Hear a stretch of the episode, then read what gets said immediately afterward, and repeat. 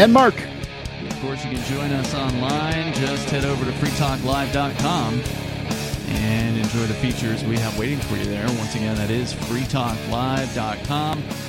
Uh, let's see, Mark joining us from Mexico City again as uh, Aria is going to be gearing up to head out to Rogers Campground this weekend for the upcoming Fork Fest, which is the decentralized alternative to the Porcupine Freedom Festival happening from Thursday, the 15th through this Sunday, I believe the 18th, if I recall correctly. That's correct. And then, of course, it'll be followed by the Porcupine Freedom Festival from the 19th through the 25th. So uh, if you can make it up for either or both, I think it'll be worth your while. It should be a lot of fun.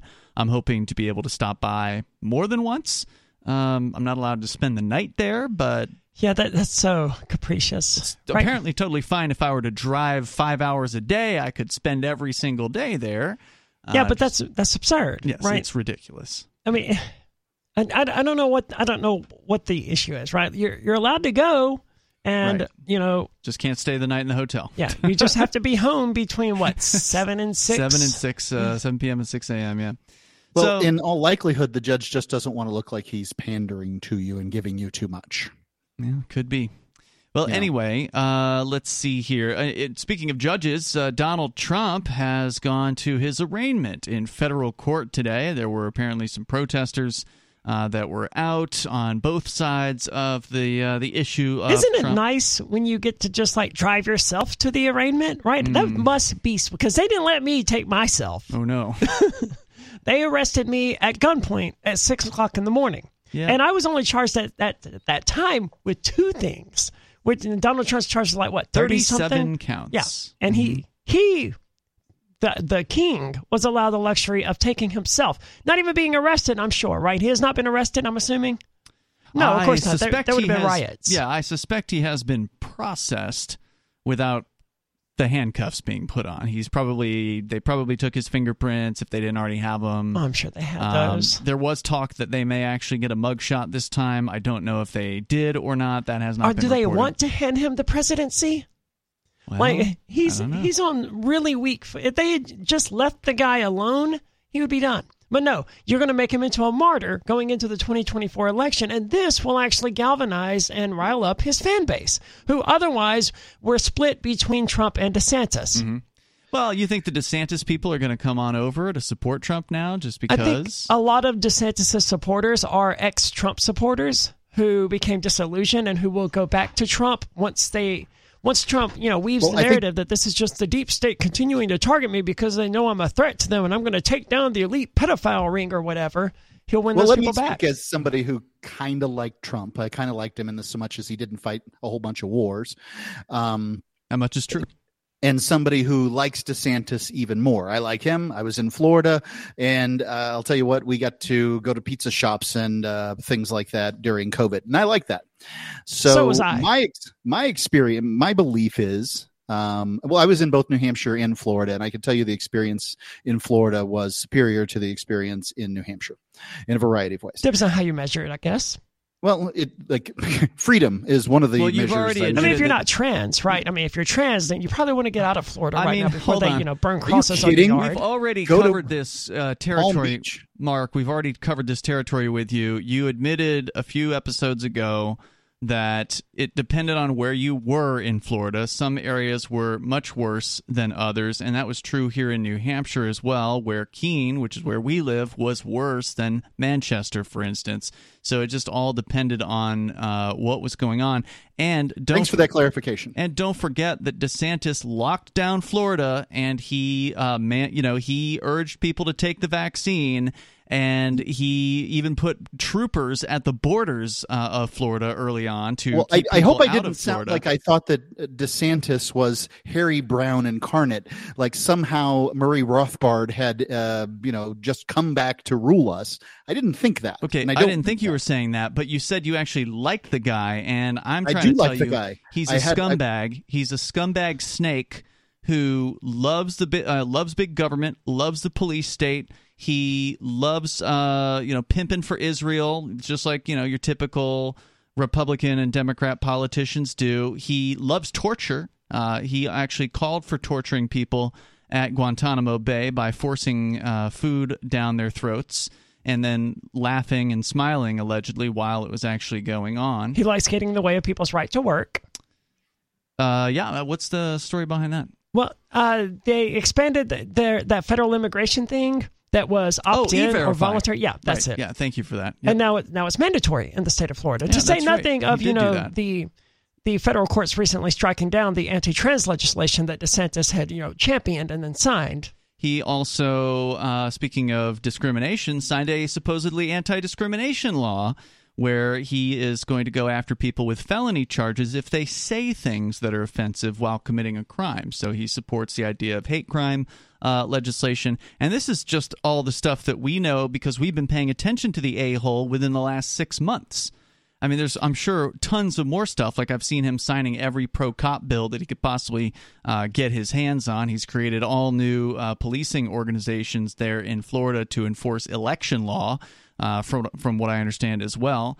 I mean, we could just go on and on about this guy. He is Oh, a neo, he is a neoconservative, and arguably that makes him much worse than Trump. Now, look, I'm not uh, I'm not going to get on the Trump bandwagon or anything like that, but I think you are correct, Mark, when you pointed out that Trump is the least warmongering president of our lifetime at this point, and I think that's a pretty much Well, uh, I was alive during Jimmy fact. Carter, and I'm going to have to give that title to Jimmy Carter.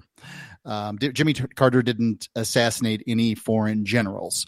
Um, now, strategically, whether that's a good idea or not, like I'm not here to argue uh, those points. What I'm saying is, is as a guy who has some affinity for DeSantis, and um, you know, kind of liked Trump. What my uh, thought on the on the topic is is that Trump wants the presidency in part so that he can slow down the investigation into himself.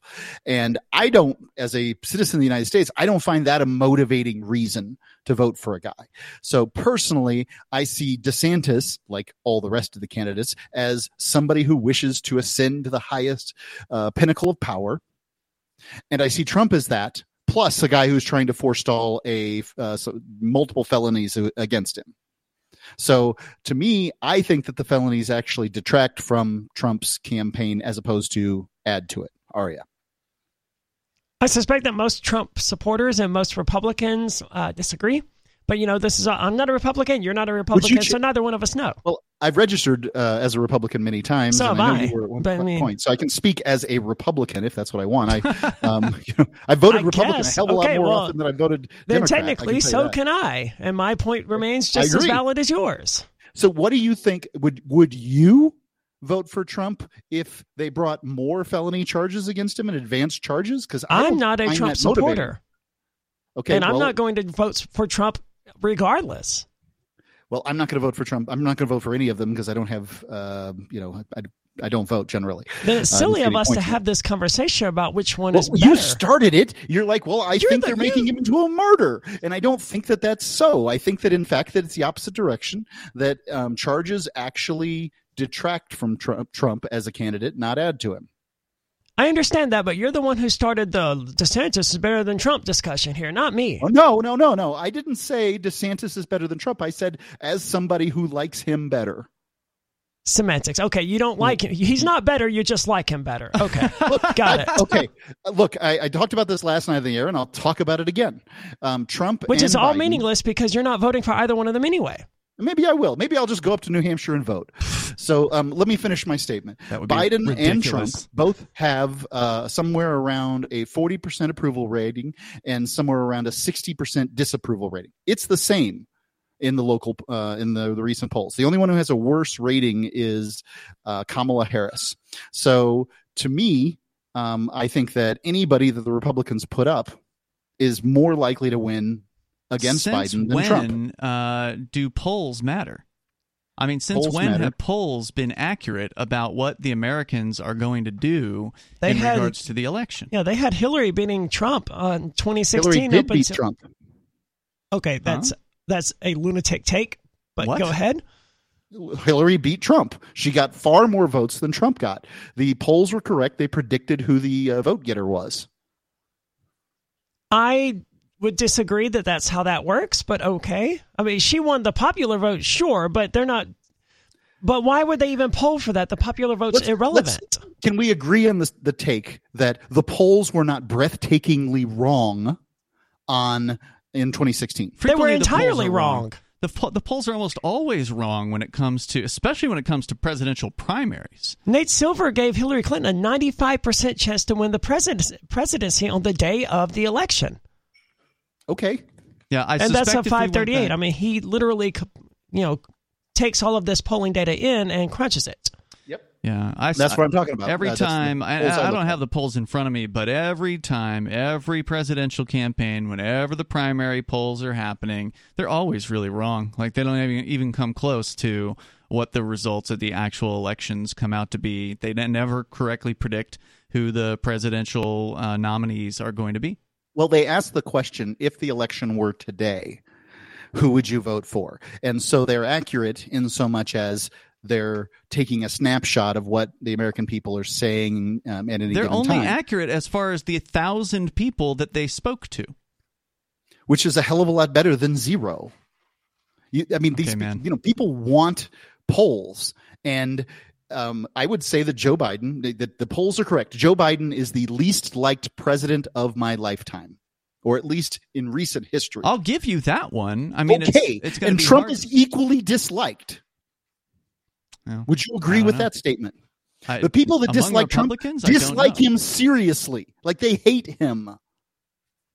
Yeah. Yeah, well, the people who dislike Trump, I mean, dislike Biden, started an entire slogan that they chant everywhere they go, and that they put these three initials together, and everyone FJB. immediately knows what it means. So, like, we can't just say that the Democrats are unique in their hatred for Trump here, right? They, they, they don't have a catchy little slogan for "F Trump." I think that is what they say though.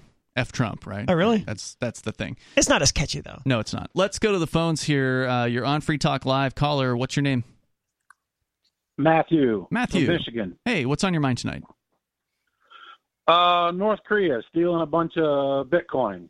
Oh, okay. Didn't know if you heard about that. No, no. What what is the allegation now? I mean, I've heard they've allegedly done this in the past. Is there a new uh, incident? I believe it's new. I think it was like six hundred thousand in Bitcoin. Six hundred thousand Bitcoin positive. or six hundred thousand dollars worth of Bitcoin? Because that's a huge discrepancy. Worth of Bitcoin. Yeah, dollars worth of Bitcoin. Okay, so Okay. kind of chump change then for North You know, Korea. like twenty or so Bitcoin, right? so what about it? I'm I'm not sure. Okay, what about it? Who'd Uh, they I was steal it from? Curious if you heard about it and what you guys thought about it. Uh, Mark had a good question. Who did they steal it from? I don't know. Okay, So I want to talk about the The. United States government has stolen a hell of a lot more Bitcoin. yes, than it that. has billions Um, worth I of mean, Bitcoin. You know, when they went and got uh, Dread Pirate Roberts out of a um, library in San Francisco by creating a, a scene and then grabbing his laptop, I think they got many thousands of Bitcoin. hmm Yeah, and then there was the people who stole the Bitcoin from was it Bitfinex, and they had like thousands of uh, of coins. They had billions of dollars worth of Bitcoin. The federal government got a hold of. There was recently case. the one who stole it from Silk Road. that that guy got Yeah, caught as well. he had yeah. like three point four billion dollars worth of Bitcoin or Mhm. something, and now now it's in custody of the U.S. government. yeah, Okay. Also, he got less How than a are year they, in uh, prison. for- Able to? How are they able to steal it? Well, the government steal it by getting access to uh, the wallets that are uh, owned by these individuals by some means. So, as Mark pointed out, in the case of uh, the Silk Road and Dread Pirate Roberts, aka uh, Russell Ulbricht, they simply snatched him physically while he was logged into his encrypted laptop, and then they had access to all of his decrypted files uh, at that point, which would have included the wallet files for uh, the Silk Road or whatever was on his uh, his computer. Uh, in other cases, they may uh, simply use intimidation to get uh, potential you know witnesses to cooperate and turn over wallets and things like that. So that would be how. Okay. Okay. Yeah. I mean, there Yeah, could you be know that you know that Bitcoin's not hackable. That much you know, right? Yes. Okay. right. Yeah, But I just want to make humans sure that are, uh, people, right? people listening are clear. humans are hackable. Humans Oh, yes. are subject to various different techniques uh, including the ever famous social um, manipulation. There's another term I'm, I'm missing. uh, social for- engineering. Social engineering. Thank you. Where basically you just trick somebody. You know, and, and of course, a good example of this would be uh, phishing emails, where uh, a certain email will pretend to be from another company that you might have done business with, but it looks like the legitimate company's email and you're not thinking about it. So you click on the link within the email, and then it appears to be the company that you've uh, thought you were doing business with, but it's actually a fake website that's designed to make you think that it's that company. And then they ask you for your login information, which you give to them because you're thinking you're logging into the site. But they have actually stolen that inform- information and they use it to get access to your actual account on that actual site. That those sorts of things happen uh, all the time to people. And so if you're not really careful with how you store your bitcoins, then they could be in jeopardy. You do have to be, you know, Okay. aware. Yeah, I'm just a, a gold and guns guy. I don't think too much of the, the Bitcoin necessarily, but Okay. Well, it's not for everybody. curious. You know? I Some- hope that the gold uh, heads way north here during this uh, economic downturn, but it doesn't. It seems to have kind of laid flat. Um, you know, I'm I'm hoping for the best, but haven't seen it really moving. Yeah, I do love So uh, love me some little, gold uh, as well. Go ahead, caller. I I do a little hobby mining around here too for gold, so it's always fun to find a little gold for beer money. You've actually awesome. done that. You've actually uh, panned for gold successfully. Yeah, northern Michigan. That's pretty UP. sweet. How long does it take to get out there and like find it? I mean, how many hours do you have to put in before you, you know, you snag some gold? Uh, I'm not very good at it. I've put in a lot of time and found very little, but Mm, you know, a couple hundred dollars worth over a year or two. okay. Beats fishing. You don't have to clean fish afterwards. Well, uh, in the heat of the day when the fish aren't biting is when I do the mining, I see. There you go. and then I go back to fishing. But in regards to your original question about North Korea, without knowing any details, and you didn't know any details to share with us, it's hard for us to make any statement about, you know, whatever that situation might have been. Okay. Hey, thanks for the call tonight, man. I definitely appreciate hearing from you. And you know, Bitcoin cryptocurrency isn't right for uh, for everybody. If you if you aren't um, interested at all in the technology, then yeah, you should definitely not get into uh, cryptocurrency. You should at least have some desire to understand it. Uh, you know, not at an engineering level or anything like that. You don't need Right. to know the code or anything like that. But you should at least get some basic concepts down about decentralized cryptocurrencies. Maybe watch a few introductory videos like you might be able to find over at bitcoin.com, for instance. Uh, yeah, to learn the basics about cryptocurrency before you get into it, before you start feeling comfortable purchasing a thing that you you know you don't know anything about. Uh, does it have the potential to go up significantly over time? I would say it it does. Um, but then again, you know, maybe we've seen the peak. Maybe uh, maybe Bitcoin will never go above sixty nine thousand dollars or whatever it was in early twenty twenty one. We have no idea what the what the future holds. We don't, but the next few years are going to be interesting with everything going on with the SEC oh, and Oh, yeah. the Congress and legislation. It's going to be interesting to see how it shakes out. Indeed. The number here, if you want to join the show, 603 283 6160. A uh, story here about the Republicans changing their tune on law enforcement regarding the Trump indictment, according to the Washington Well, they're not really changing their tune. I, I would caution all the libertarians out there like, oh my God, the Republicans finally agree with us on police. Mm-hmm. No, look, it's just this one example, this one guy. And if he was, you know, some black ex president, if he was Barack Obama, they wouldn't care. That's definitely true. And I think you're absolutely right about this that once the Republicans get back in control of the law enforcement apparatus, they'll be back to the old ways and back to all the old sayings about Well- law enforcement and we got to have a nation of laws and blah, blah, blah. Go ahead, Mark. You don't think that if Trump wins, that uh, he's going to put out a witch hunt as much as he can on the FBI? No. No, I think they think that. I, I, I don't think they think that. I think Okay. at, at best, all he's going to do is fire the uh, FBI boss man and put a new boss man in place. Yeah, didn't the F- yeah the FBI gave him crap when he was president? That Comey guy, whatever his name was, he was constantly giving Trump crap about something, and Trump didn't Well, do anything about it that- then. I, he didn't. I don't know what he did and what he didn't do, um, but I can say that he seems to be pretty anti FBI right now. Yeah, well, talk is cheap. So here's a story, at least, though. Scores of Republican elected officials and activists have sought to discredit the integrity of federal agencies that have investigated and charged Donald Trump, marking another step away from the GOP's longtime positioning as the party of law enforcement. Trump and many of his GOP presidential rivals have argued without evidence, claims the article, that the Justice Department has unfairly targeted the former president, even as some of those candidates also asserted that the federal charges he faces should be taken seriously. Republicans on Capitol Hill and beyond have similarly aimed to portray the Justice Department and the FBI as politically motivated actors, which they absolutely are. The, the FBI, for as long as it has existed, has been a politically motivated actor. Yep. They have gone after, you know, they've investigated and harassed and threatened uh, people as far back as Martin Luther King Jr. and allegedly were, you know, involved with Malcolm X's murder, from what I understand.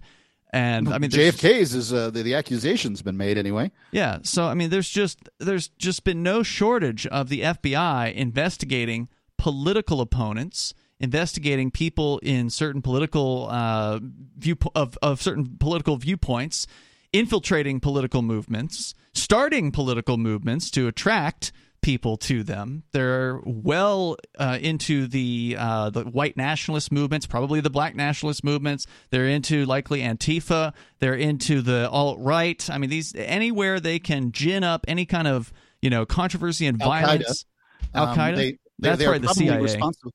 Uh, no, uh, well, maybe then I've got the wrong one. Um, the you know basically every Muslim attack that's occurred in the United States on soil in the last twenty years has been planned and funded to some extent by the FBI. Oh yeah, yeah. That's yeah on soil. Yeah, that's that's the FBI. And For sure. libertarians, of course, also infiltrated. hmm Yeah, any political group that could change the status quo, they want to be a part of it, so they can try to Undermine inject- Yeah, undermine it, inject uh, dissent within the They ranks. tried to come into New Hampshire and you know get people to buy illegal guns and Sure they God knows what. Yeah, so we can talk more about it though. Are the Republicans actually changing their tune on this one? If you are a Republican out there and you want to weigh in, you're welcome to join us. The number is 603 283 6160. You can join the show here and bring up whatever you want on Free Talk Live. Free Talk Live is brought to you by Dash Digital Cash. Dash is the cryptocurrency designed to be used for spending.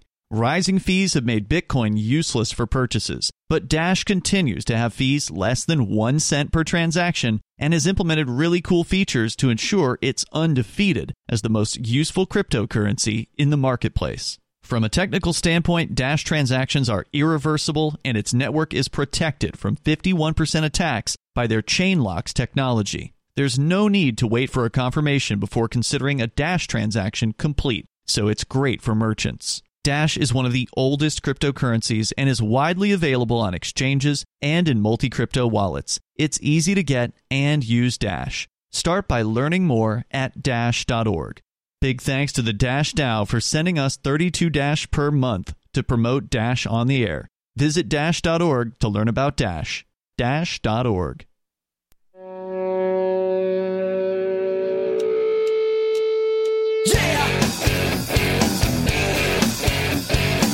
It's Free Talk Live, and you can join the show here want.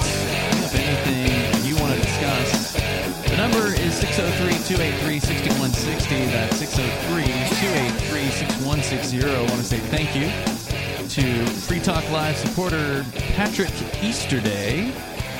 A gold level supporter of our AMPS program. AMPS stands for Advertise, Market, Promote, and Support. Gold level means he's doing 10 bucks a month. Thank you, Patrick, for the support there. We definitely appreciate it. It helps us get the word out about the ideas of freedom, liberty, peace, cryptocurrency, alternatives to the violent status quo that we uh, are so opposed to.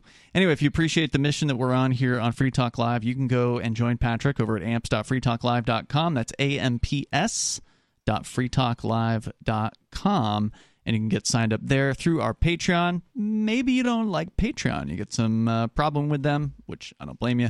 Uh, there are there's one more opportunity for you which you can join via uh, to support us via our Odysee channel. If you go to video.freetalklive.com and click the join button i believe up at the top of the channel that will allow you to support us through Odysee which means that a portion of your fee will benefit Odysee instead of helping uh, the people over at Patreon. So you get to cho- choose how you support the show. And uh, once again, big thanks to Patrick Easterday for doing so at amps.freetalklive.com. As we go to your calls and thoughts here, Ricky in the Commonwealth of Pennsylvania. Ricky, you're on Free Talk Live. Go ahead. Thank you there, Brother Ian, Brother Mark, Sister Aria. Good evening. What's on your mind tonight, Ricky? Well, I'll tell you this. I figure maybe five, five and a half years I've been calling into this show. And I've probably talked more about civil rights than just about anything else, and that's what I'm going to be talking about tonight. Okay. Now, I'll say, you know, since I've come back upwards of six months ago, I've listened to a lot of things. A lot of things were new to me, but I'm going to talk about them tonight. Now, last night, and I'll start with this one. Now, of course, all civil rights are important, and I'm an advocate of all of them. But last night, I heard it was a Caneo. Now, uh, of course, free speech. Huh? Conejo. Yep. Okay, good enough. But free speech, of course, is important. Now, uh, he called in, and how did he start it? Well, he, he imitated my accent, kind of like I just did now. Mm-hmm. Now, is that free speech? Of course it is, but so is, and I want to make a point here. So is making fun of somebody that wears glasses, or making fun of somebody's hair, or making fun of somebody's skin color, or you name it. Now, is it free speech? Sure, but it's not a cool thing to do at all. Are you really no, upset that somebody called in and did No, a Ricky no, impression last upset. night? No, that's not where I'm going. Is with that what happened? Because I didn't hear it. Yeah, Conejo Okay. started It was a good one. by uh, doing a Ricky Ian. with I'm like, not "Hey, upset. Sister Aria, I'm Sister." making a point here, Ian. I'm Okay. not upset. I haven't been able to have my feelings hurt since before I was an adult. Now, a Okay. couple of things I've observed, though. What's the point of bringing up rights. Conejo's call then? Because that has happened multiple times since I've been back. But I have a point beyond this. Uh, That's nothing. You know, they say imitation is the sincerest form of flattery, right? Indeed. yeah, but not making fun of somebody's accent. Be kind of like somebody ridiculing. Oh my goodness! like, So No, I'm I, I, I disagree completely, Ricky. I think that this was very much imitation in the form of flattery. the guy but- um, okay, has listened to that, enough so of I your calls. Listen to me. Listen to what I'm saying. The guy's listened to enough of your calls. Listened to Uh-huh. them. Like he didn't turn off the radio when you came on. He listened to them. That he could Yeah. imitate your style and deliver it. He didn't say, "Ha ha ha, Ricky's an asshole" at Nope. the end. he did not. He not. just Hey, you imitated can't it. say that on radio there, Mark. Yeah, you probably shouldn't have said that. Yeah, Mark. that's what I was thinking I too, but it's too late for now. it. But uh, but Oh, Mark well, is correct. He didn't Go ahead, insult Mark. you. He didn't go on to make his call about Okay, how okay. terrible I- well, Ricky maybe is. I'm wrong with that, but I have a bigger point. So I'm in this Okay. Facebook group that you're reminding me of. It's called Unlike You SJWs. I'm not offended and don't care at all, a novella. And it's all about, you know, people screenshotting these lengthy runs. I'm not offended at all, like you SJWs. Has like 4,000 words of them ranting okay, about how so- offended okay, they are. But I have a Just bigger point here. reminds me of that. Okay, Ricky, let's hear it. Okay. Now I have a bigger point. Now one thing I have heard though since I've come back, and it does seem different than 17. And you know the important thing I look at when you have rights, people you know tend to think about their rights, but they tend to not think about the rights of others. You know, and I'll, I'll give some examples of that. You know, something that I totally don't understand uh, and and there's all I don't have to even go into the list, but I'm going to give one of them. Aria was just talking. Now it's funny because when I first called, I've always called Sister Aria Sister Aria, but in all honesty, it took a while listening uh, till I realized that Sister Aria was a chan- transgender girl and not just another girl host. See, because in 1968, I don't know what New Hampshire has, but Pennsylvania added an amendment to our Constitution that says, simply put, uh, that there shall be no discrimination by sex, plain and simple. And see, it's funny because I have no problem casually and easily calling, uh, referring to Aria she, her, girl, things like that. But that's funny because most callers I notice tend to not do that. And to me, it seems completely natural. You know, and that's I find troubling. You know? So now you're upset over what callers are calling Aria? Well, I I just think it. I think people tend to not look in the mirror, and they don't. They think about themselves, but they don't think of other people. Like Well, that's very kind of you, Ricky. However, I don't things. think Aria really cares about what callers say. I know, but maybe somebody, maybe a listener. That's what I'm thinking. You know, when people call in, I mean, they don't have to. It's a good thing you have Ricky it. here to defend you, right, Aria? Thank goodness. Well, I mean, they don't have to care about people's rights, but imagine whether it be another caller. I don't think this is really an the issue of rights, though. Right? Well, I mean, no, I Yeah, know you don't have a right to have somebody call you Right. your pronouns or whatever, right? Or Well, call I you. think there is because, No. like in Pennsylvania, it says no discrimination by sex. Isn't that it? Plain and simple. no, I think you have the right to discriminate by sex, though. Yeah. Uh, be, be, besides, when they're talking about discrimination, they're talking about like you know you've applied to to buy a home or you know get a college uh, application or some other kind of thing that you're being denied. Which I agree with Aria. I think that people should be free to discriminate. That's a basic. Well, let me let me ask you a Tenet- question. Unless they work for the government. which Libertarianism. And in turn, I should be fair to discriminate against them by not going to bigots. Yes. But if I may, Aria, I mean, to me, I see you as a girl. Period. That's it. I don't know how we even got to this, but thank you. I know, but I mean, some people have such a problem with that, and I don't personally understand why they why they have a problem seeing you as I do, just as a girl. You're blind. Well, you know what I mean. You know what I mean. I've oh, never Oh, that was seen it. I wish I could personally. You know, but I don't understand. I mean, there is, I'm not going to name names, but there is some regular callers that have a serious problem with this. Where does this come from? I wasn't raised that way. No, that is a good question, Ricky. Where does it come from? Uh, the people who are just, it seems like obsessing uh, over trans people. Like, I don't get it. I, I, I don't it's either. or vice versa. Yeah, You know? it's it, you know maybe it has something to do with the old uh, the idea that these people who were used to be obsessed with uh, the gays were actually closeted gays, right? Or they were were obsessed with cracking down on like you know. Uh, children having sex with people they actually were interested in with that like you you catch these uh, politicians who lead these Right. charges in in the bathrooms trying to do the very same things that they are uh, are against What's So- happening right now is very curious. So, like, I have generally stopped just scrolling social media in general, but today I did because I was bored and didn't have anything else to do while I was you know, waiting, letting my dog play at the creek.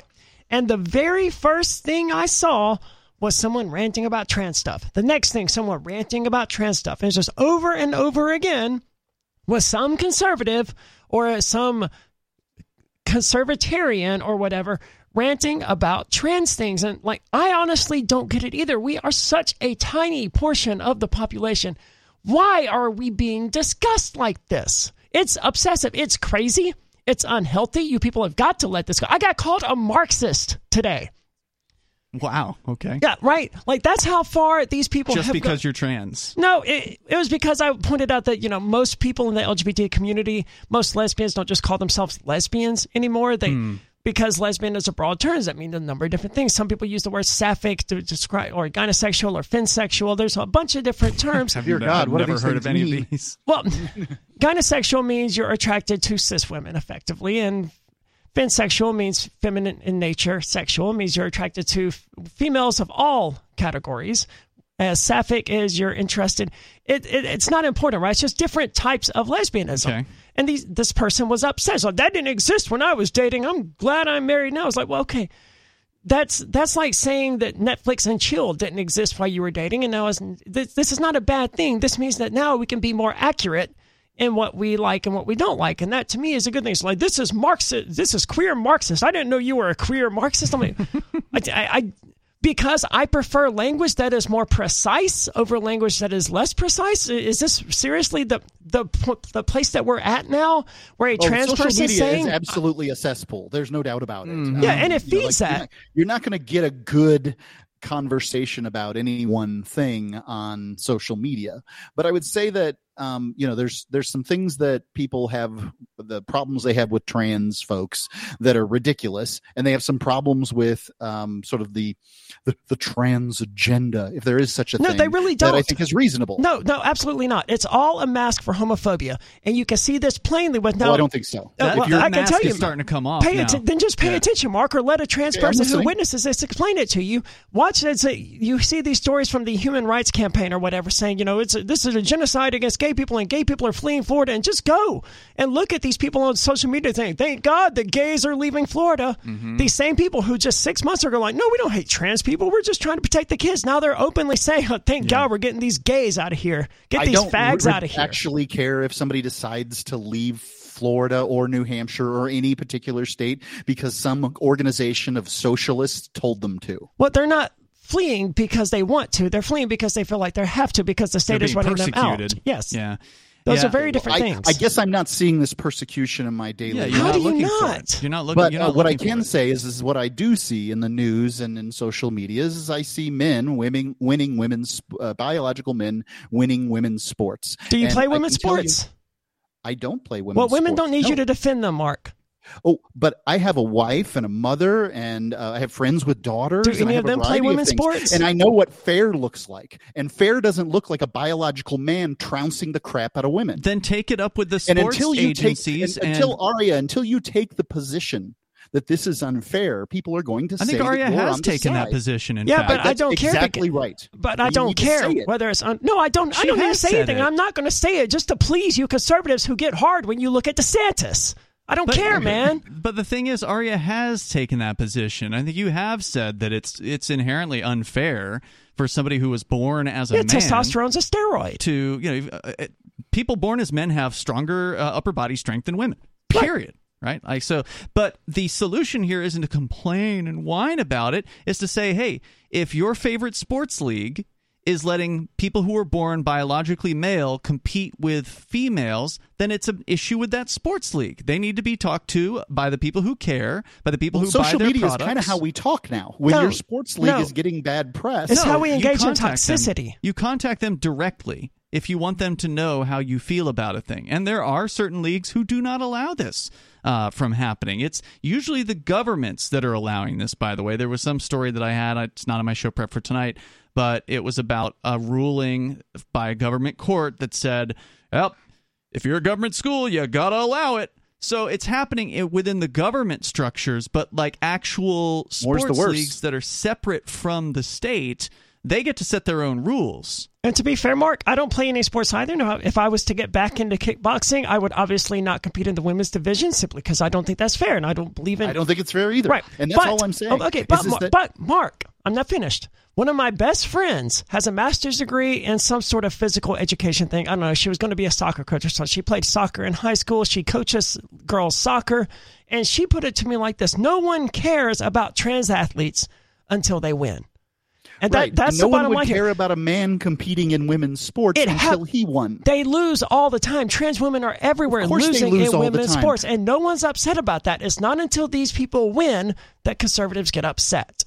Look, there's a biological difference. If somebody was born with an X and a Y chromosome, they're going to have a physical advantage, just as you said.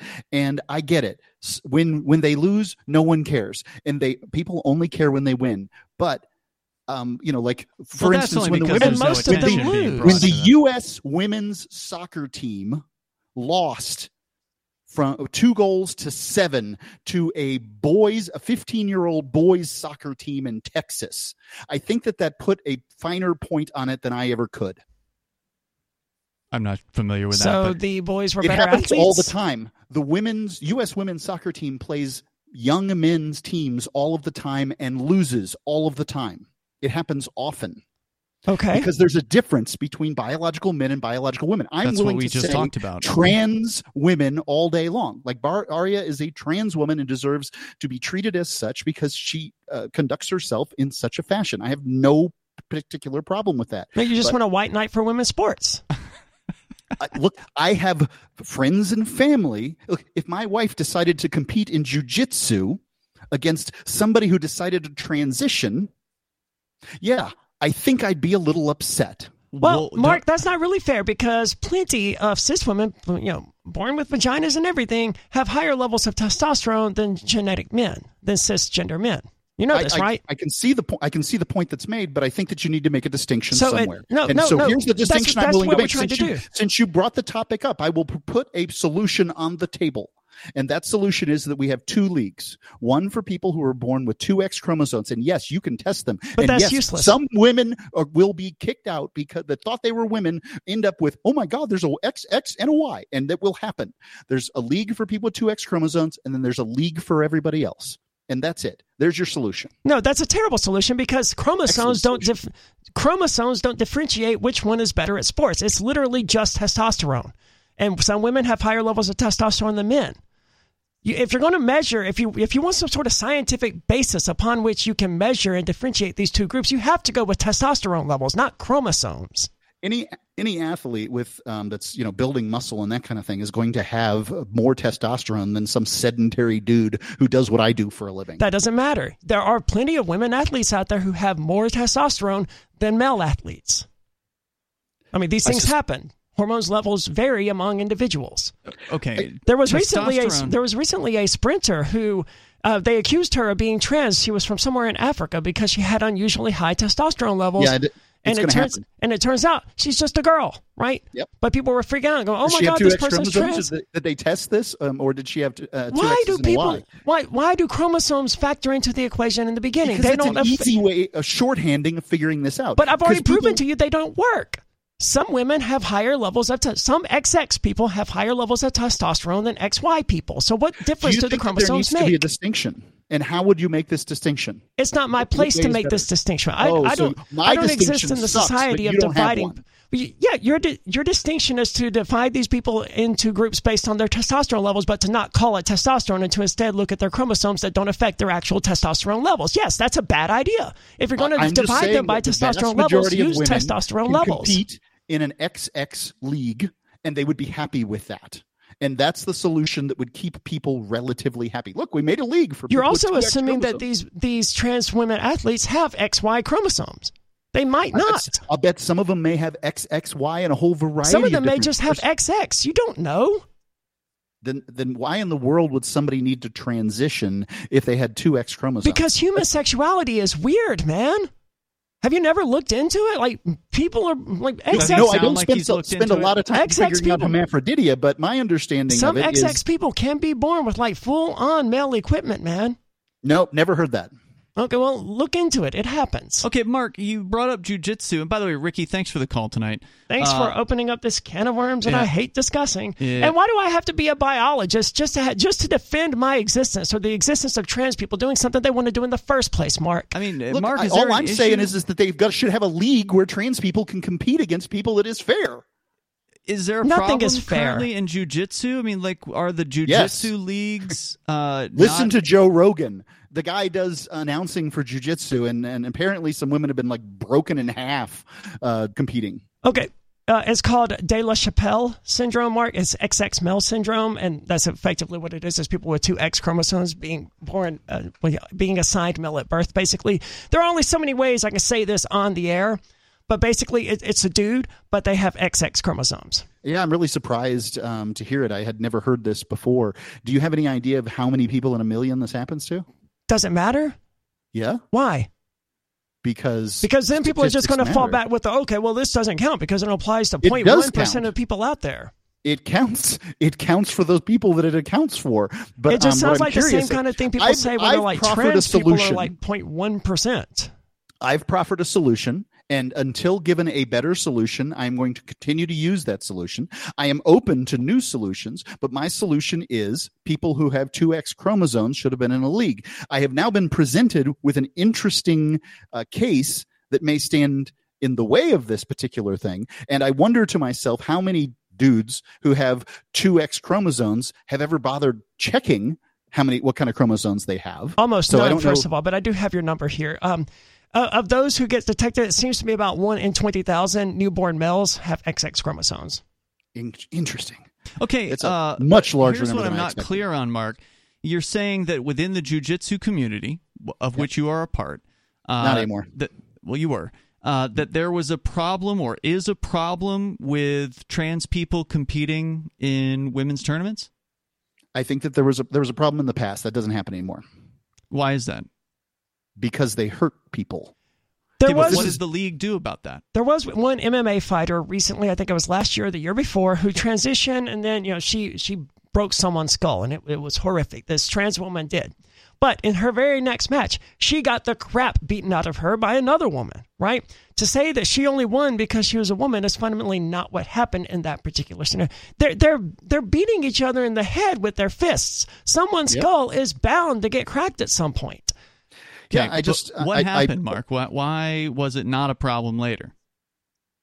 Why was it not a problem? You said it was a problem later? having uh, trans because people won't put up with this and they're not just not going to listen to this like all the all the excuses in the world well, well sometimes the the Okay, but, biological uh, men I lose just wanna know know, and all that happened. stuff and they're just like Hold on, well just- i'm telling you is is this You're giving me all um, this in the mma community What? this lady got uh, her skull cracked in other Okay. situations in jiu-jitsu people have gotten their arms pulled out of socket and a Okay. variety of things Her name and is when this Fallon Fox, and she's still in MMA. She hasn't. People Okay, have but- put up with it, Okay, basically. but what I'm trying to understand is you said it was a problem. It's not a problem now. People got mad.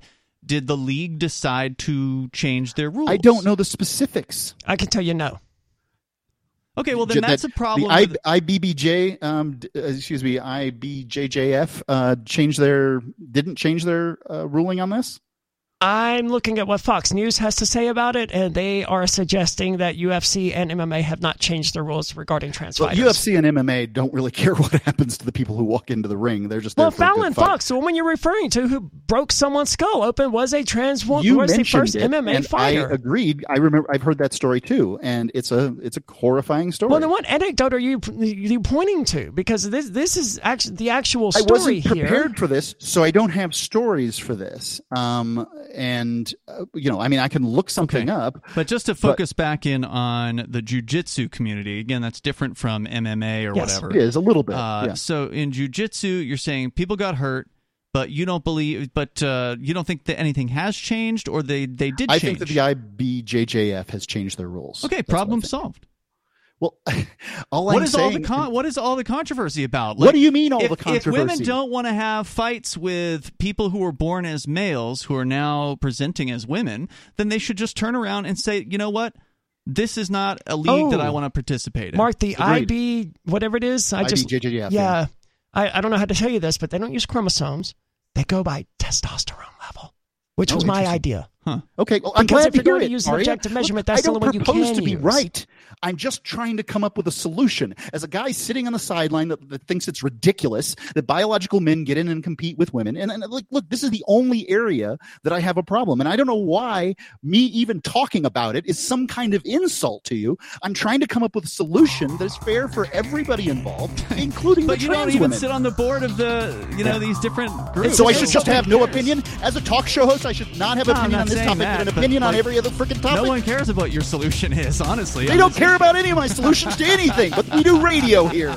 I just don't understand why I have to, you know, defend trans women in sports simply because. I'm a trans You person. can You're stop upset anytime about you it. want. All right, there's more coming up here in moments. Hour number two is on the way. It is Free Talk Live. Some of you have wanted to support Free Talk Live's mission on a monthly basis, but don't want to support Patreon. Now we have an alternative that also helps our premier streaming platform, Odysee. Visit video.freetalklive.com and click join at the top of the channel. You can subscribe for $5 per month, and unlike other subscription services, Odysee adds their processing fee on top, so it'll cost a little over $5 per month, but Free Talk Live will receive the entire amount you pledged. Higher donation tiers are available if you're feeling so inspired. You'll get a special membership badge that's visible in the Odysee chat room, and if we get enough supporters, we may enable members only chat. This new subscription method is a great way to decentralize our direct listener support away from just Patreon and also support a libertarian run business, Odysee. Please visit video.freetalklive.com and click join to subscribe to our Odysee channel and help support spreading our message around the planet. Visit video.freetalklive.com and click join today.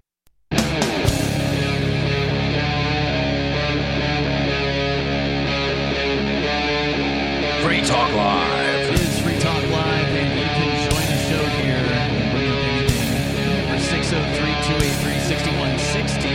Kick off the second hour of the program.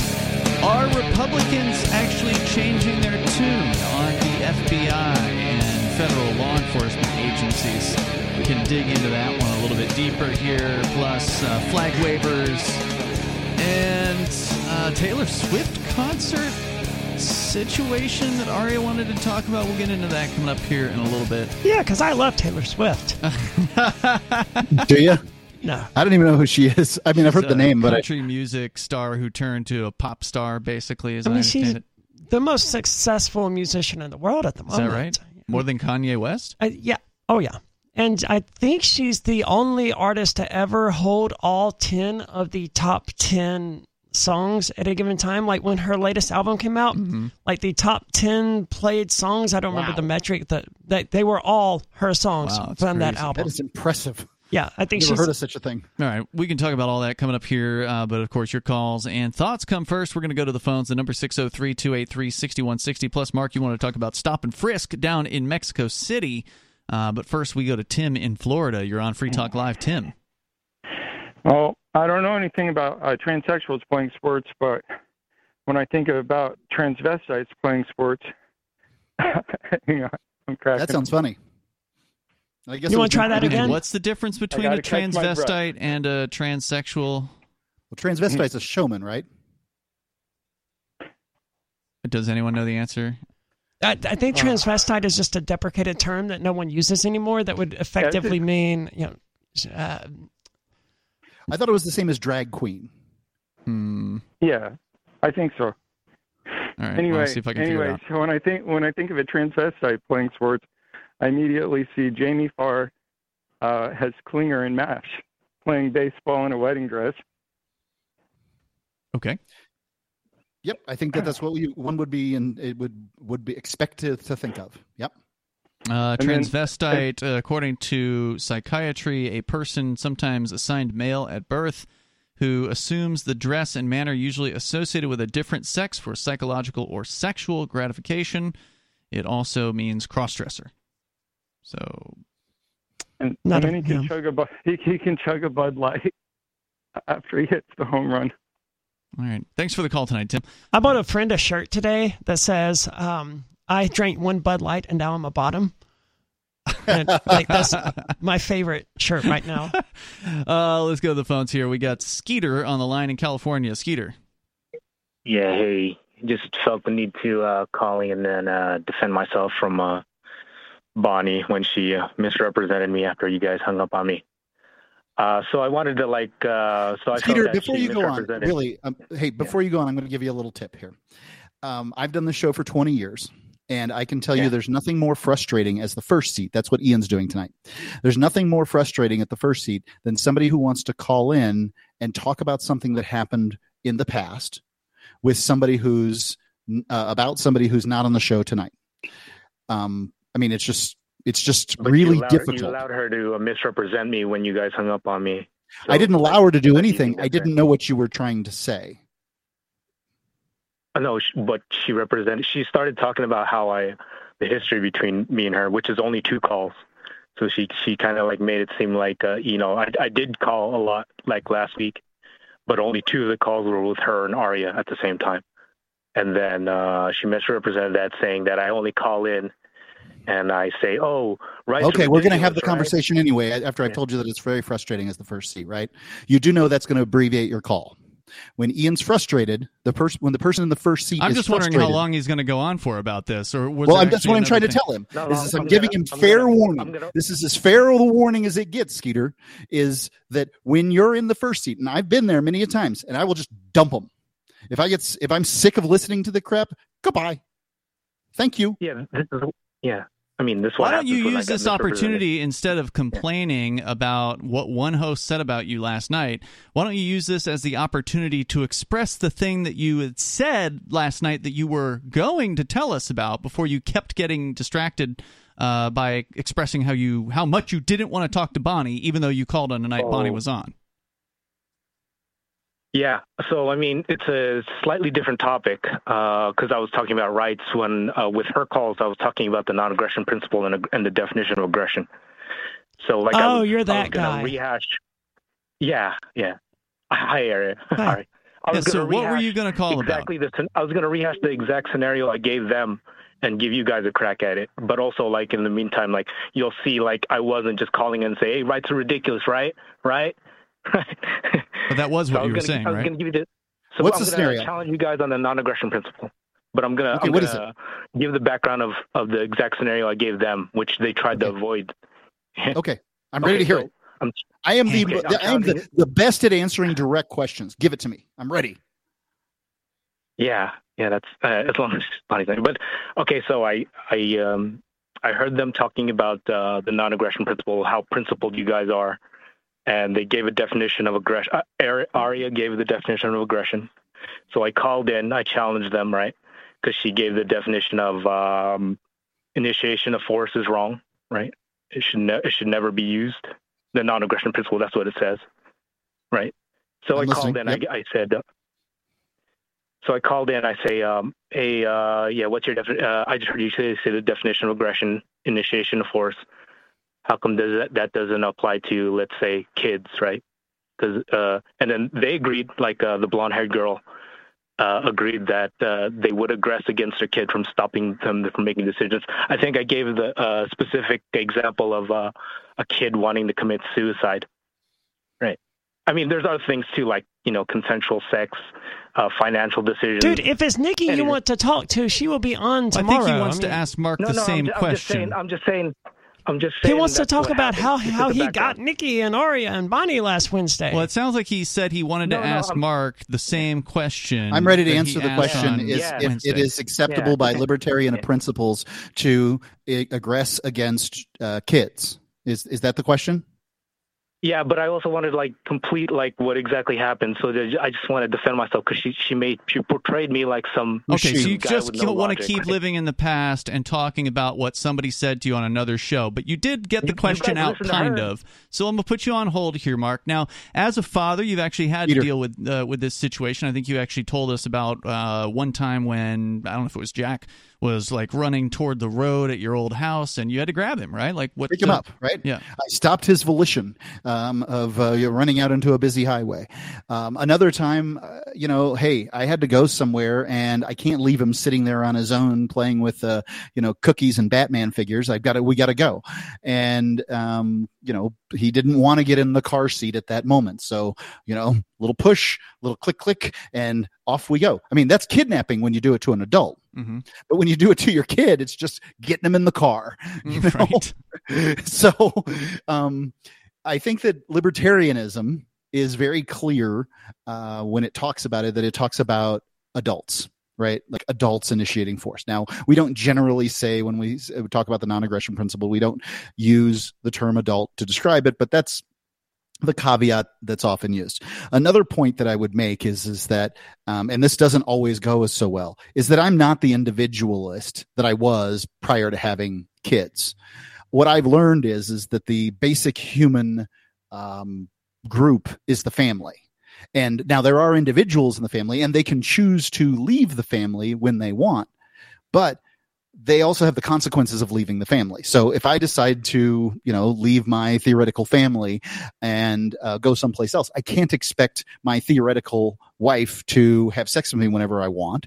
I can't expect my meal to be made for me. I can't expect a whole variety of things. So a young person who, um, you know, wants to act like an adult can't expect everything that young people get done for them to be done for them. And ultimately, they're going to probably not like that. Like, because mostly one of the things that sort of uh, distinguishes an adolescent is somebody who wants to act like an adult when they want to act like an adult and wants to act like a child when they want to act like a child. All right. Uh, and I just want to add in here, maybe before I go against my better uh, decisions and uh, put Skeeter back on the line to respond to that. Um, I, I we talked about this within the last few weeks on the show. I don't know if it was Skeeter who called in that led this conversation, but this conversation did come up where I had brought up the idea that from my perspective was that the non-aggression principle wasn't a perfect principle that there were certain times at which it just you know needs to be discarded and we talked about the cases of like grabbing a kid before it runs out in front of a of a car or Uh, in the case of uh, of adults, a crazy person who might be a, a danger to themselves or others and uh, and it, it, led to some interesting disagreements. Or the pushing the person out from un- in front of the bus, Right, right? that Like one, the, yeah. the person who's not looking and a bus is barreling down on them and Yep. going to kill them, Yep. and you you you grab them in a you know football tackle and knock them to the ground. They abrade their arms, maybe Yeah. they get whiplash. their you know, and, and they're they're like, my God, I can't believe you aggressed against me. You know, that person probably needs a, a sock shoved in their mouth. Right, and the discussion we were having when he called Wednesday was he wanted that definition. He wanted us to define aggression or nonviolent. He wanted us to define something, and as I explained to him then, my position on definition had severely changed the previous 48 hours, and it still is different. I'm not. I'm not going to sit and argue about Webs- what Webster says a word means. To me, that's that's fruitless. It gets us nowhere. what I wanted to say was uh, that after we had the conversation on the air about you know the non-aggression principle not being a perfect principle, uh, Bonnie had a conversation with me after the show when we were out walking Coconut later that night, and she she made the argument that it was kind of an interesting one, and I'm sure I can't exactly recount it here, so uh, hopefully I won't brutalize it too badly in my attempt to recount it. If not, she can call us some night you're not on. Correct me on it. Talk to you about it. yeah. Uh, and and she kind of made, made the argument that it was not aggression to do, for instance, taking your kid out from you know the roadway where they've run into or etc. Because it is essentially an act of defensive uh, force in that case. That it is not a you know violate. It wasn't a violation of the non-aggression principle because it just didn't qualify as aggression. It was an interesting viewpoint. I'm not sure if I've been persuaded on it yet or not, and I and I and I'm also not sure if I recounted it correctly. Anyway, uh, with that in mind, Skeeter, did you want to respond to what Mark said to you? Ah, you guys made uh, you guys took your turns. I forgot even what Mark originally said. I was like trying to try to remember each one of your points that I wanted to address. That's the problem. Address any of the points So you want. Uh, okay, so let me start off by saying uh, I wasn't part of that call uh, Okay. with whatever, like uh, you, admitting that the non-aggression principle is inadequate for a, a moral theory. Like you need more, at, at least some some add on. You We've always said there that is? it's not a moral theory. Yeah, I've Oh, always that's said a place to start. But Yeah. here's the thing. Here's the you, can I talk? So Aria and uh, Aria Bonnie and uh, what's her other what's the blonde chick's name? Nikki. Nikki. Yeah. Nikki. They were they were adamantly trying to adhere to it instead of admitting like it's inadequate. That's that's the difference. And you, you know the other thing, there's a big thing, a big problem. Earlier you said Aria that you prefer more precise language than imprecise Well, language. before you go on, Skeeter, then- I just want to add in here, and I think you were about to say this, Aria. We have frequently said for many years on Free Talk Live that in order to have a good, functional, uh, honest society, you have to have more than the non aggression principle. The non aggression principle is nothing more than a baseline expectation of don't hurt people. It is but- a bare minimum of acceptable behavior. yeah, but there's so Right. much more that uh, goes into having a good society, like having people being, you know, generous and honest, and uh, you know, all, there's all kinds of things that people should be doing, uh, and how they treat other human beings that are much higher level than just simply non-aggression. Right. I think without the non aggression principle, without a violation of the non aggression principle, that there is no good grievance against somebody. Like you can dislike them or you can say, I think they're stupid or whatever the grievance is. But that not without those things, you can't uh, sort of get any kind of recompense from them. Okay. Uh, I mean, I. Okay, so also the scenario I gave them was suicide, not not not a condi- uh, not somewhere where someone uh, doesn't know danger's coming, and you know you're saving them and they're not aware of the situation. They they intentionally want to kill themselves, right? Yep. But anyways, I'd stop be- 'em. Beside the case, when you make when you make a, when you make an argument, so it's a slippery slope. When you make an argument uh, that you, as a parent, and it gets hairy there. Does the parent only have that decision where they can make and and then you? Dude, I'd you stop anybody who is damn attempting- sentence? then- Holy crap, dude! You stop in the middle of every sentence and start a completely new one. Yeah, yeah. Sorry. Yeah, why don't we scattered focus on the suicide because you question guys here, tra- uh, you guys Skeeter? trained me. You, you guys, you guys. No, I don't think me. you can guys blame us on this one, Skeeter. I think this has to do with the way you communicate or the lack of. You guys give three points, and I, I can't address one at a time. Like, All I have Well, listen thank to you for three. trying. Thank you for the call tonight. He brings Uh, up this point every time he calls. Like, yes, there are three people on the show, man. That's that's the show. It's the nature of the yeah, beast. you just pick one and you focus on the one.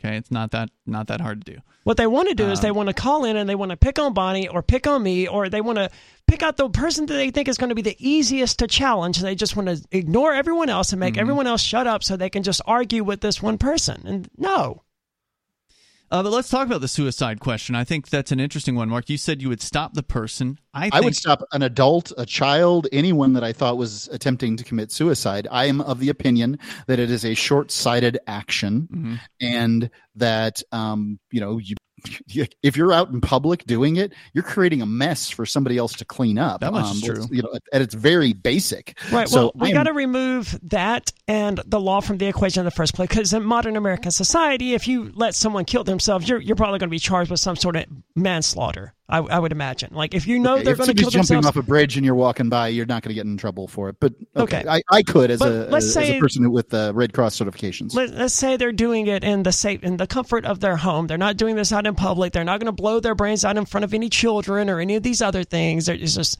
it's just straight up suicide. That's it. But then you probably wouldn't know about it, right? Well, for, for whatever reason you know about it, they've texted me like, "Hey, I'm about to kill myself, so can you come get my dog tomorrow or whatever?" Okay. Um, I, I think the best suicide I'd ever heard of was actually um, like a relative of one of the hosts of Free Talk Live at the time. It's been pro- close to 15 years, I'm sure. Um, and she went out into the woods when it was, you know, deadly cold in New Hampshire, and she didn't come back. She brought a, a bottle of liquor and she never came back. Now there's a problem. Helium is so much better than that. Uh, look, I'm not giving people advice on how to commit suicide. Well, I am. They, saying- they should minimize their suffering. If they're going to kill themselves, They themselves, should minimize the freaking mess they're going to make all over the wall. well, yeah, and helium is going to do that too. what do you do with the helium? It, it suffocates you, but because it, your body doesn't produce carbon dioxide when you exhale, because it's just helium, it doesn't trigger the panic reflex. So you just sort of pass out and fall asleep and die. I uh, so I think to, as far as whether or not to stop someone from committing suicide, I think it has to do with well, what are their reasons for committing suicide? Is this someone Why with just a, stop them? A terminal? They can figure. They can do it if they want to do it. They can do it again later. Really, like what have I cost them in time and money?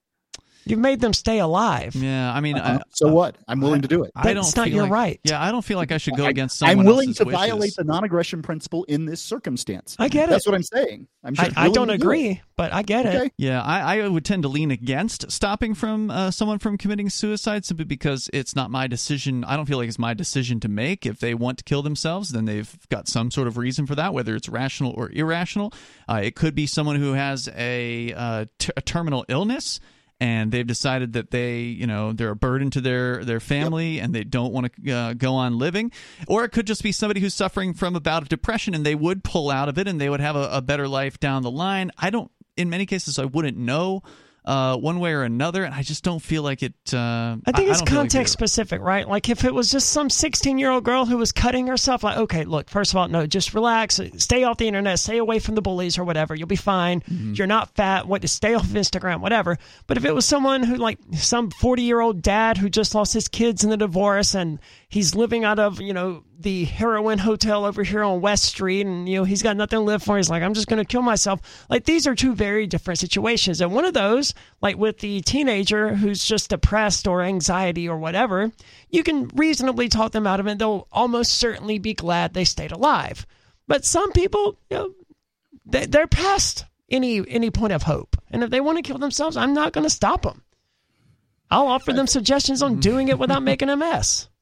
My my thought process on it is is that if they're really beyond hope or whatever and they can do it when i'm not pa- passing by like they'll have another opportunity All right, uh, I think it's selfish to want someone else to stay a- alive because it would inconvenience you if they didn't.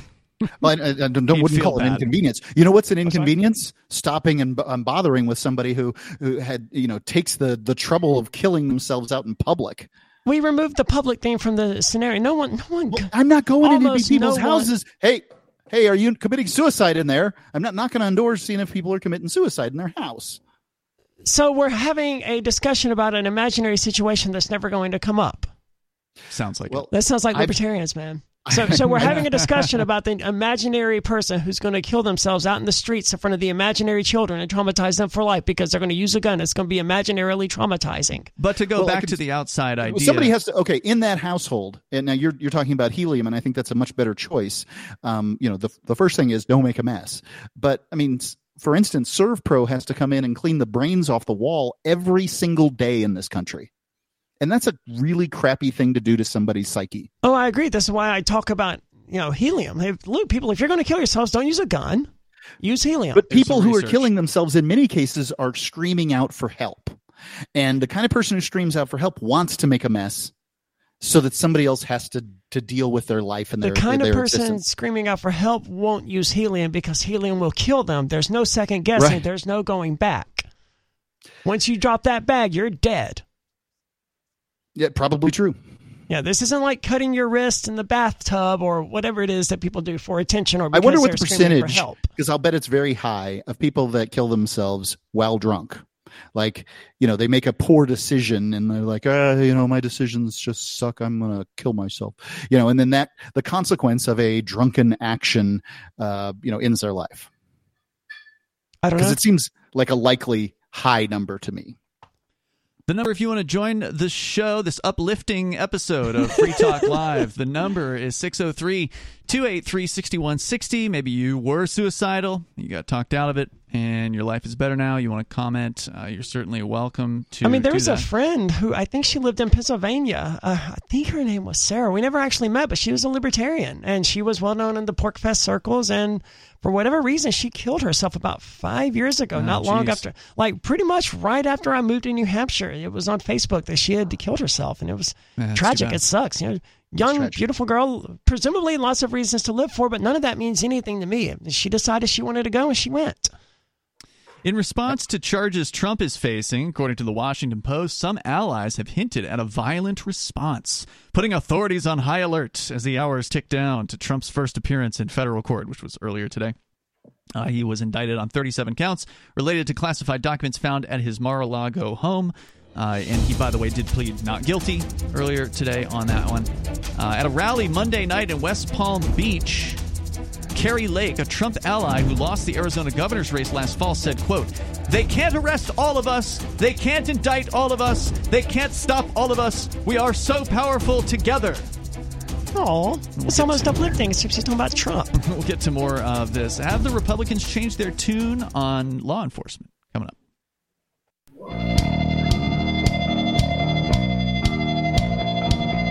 It is Free Talk Live. Phones are open here if you want to join us. The number is 603 283 6160. 603 283 6160. Are the Republicans actually changing their tune about law enforcement? Uh, that is the question being asked by the Washington Post. Appears to be, I think, an opinion piece. Uh, we'll get into that a little bit further here. I am skeptical that they will have any kind of permanent change in their beliefs. Uh, the comments here, uh, you're welcome to join. The number is 603 283 6160. That's 603 283 6160. It's Ian Aria and Mark here tonight. And speaking of Marks, Mark Warden is with Porcupine Real Estate. He's the founder of Porcupine Real Estate and a longtime sponsor here on Free Talk Live. Uh, we've talked, of course, a lot about the libertarian migration here to New Hampshire that is ongoing, has been going on for two decades uh, now as part of the Free State Project.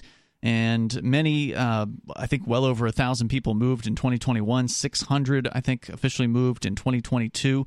So these last couple of years have been record-setting years for uh, people coming here as part of the Free State Project. But you also have to have somewhere uh, in which to move, and uh, you got to figure out that, figure that stuff out before you get here. Usually, so uh, you can go and sign up for the upcoming webinars that the folks over at Porcupine Real Estate are putting on. They're going to be covering some of the real freedom victories that we've had here in New Hampshire, and also some of the medical freedoms, gun freedoms, best practices for moving to the Free State, finding housing here. They're going to cover those things. You can get signed up for them. Uh, they're free to attend just have to sign up over at move.freetalklive.com. That'll just take you right over to the Porcupine Real Estate sign up page. Once again, that's move.freetalklive.com. So if you've got questions about the community of liberty minded people that are up here in New Hampshire, you got questions about uh, the real estate scene, then you definitely want to get connected on these upcoming webinars. Just go to move.freetalklive.com to get signed up. And you can also watch previous ones by going to their YouTube channel, which is called Porcupine Real Estate. Uh, we continue here with your calls. Uh, I just want to mention real quick that uh, Porcupine Real Estate will help you with renting as well as buying. Um, That's right. I think it's a good idea to rent your first year in New Hampshire just to figure out where you want to be in the state, and that you know buying is a kind of a decision that, and oftentimes you you really want to commit to for a number of years. Yep, that's good. That's good advice. Uh, let's go to Major Payne. He's on the line in Michigan. Go ahead, Major. Yeah, you guys were talking about the whole suicide thing, but one point you know nobody brought up was the uh, how selfish and, and, and self-centered it is to when to do it because of the, all the pain you leave for the people behind you. A buddy of mine, he had a beautiful wife, three little beautiful tow-headed babies, you know, from like eight to three or something. And he was a good carpenter. He lived around a little pothole lake. He had all the work around the lake there.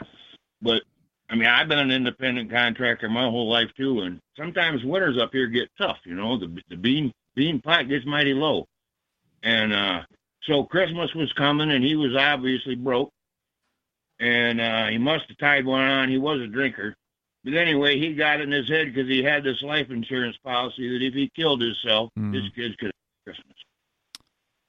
Does So life there's a- insurance does life insurance cover suicides? Some of them do. I don't know. He had some kind of a policy that he figured was going to cover it because he died. He he, he didn't. It wasn't couldn't be logged as a suicide because he killed himself in his automobile.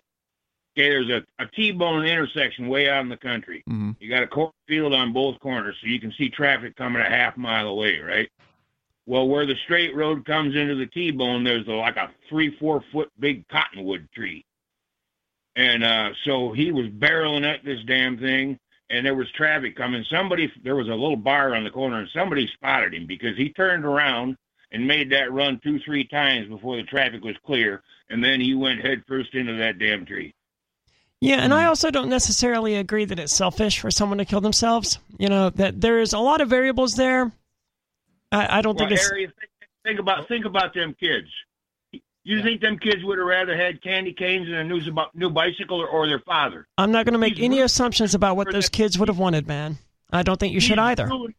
I think it's a safe bet. Christmas for those children for the rest of their lives.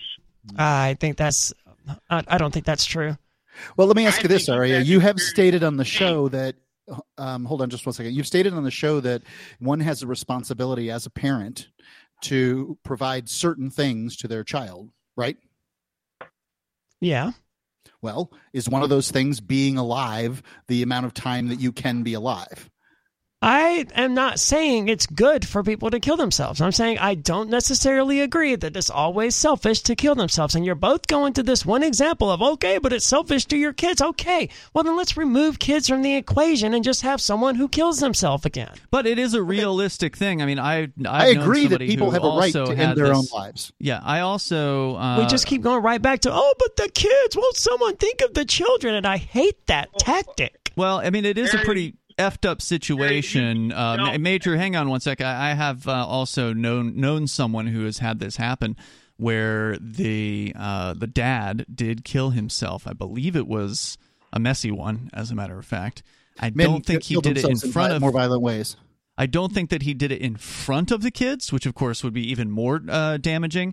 But it was something where you know they were pretty young at the time, and I don't think there's any doubt that it has had some kind of negative or deleterious effect on the lives of those now adult. Uh, they've grown up, but uh, that's that's got to be a tough thing to deal with as uh, as a very young child. So I definitely get the argument that if you've got kids, you definitely have you know you have an investment that you should probably pull through on. I sure, but that's very different there. from saying that suicide is always selfish. Well, I think that he was pointing out that I don't, I didn't hear the words always, and he was pointing out the selfishness that is inherent in suicides. And kids are the easiest thing to go to. I'll give you that.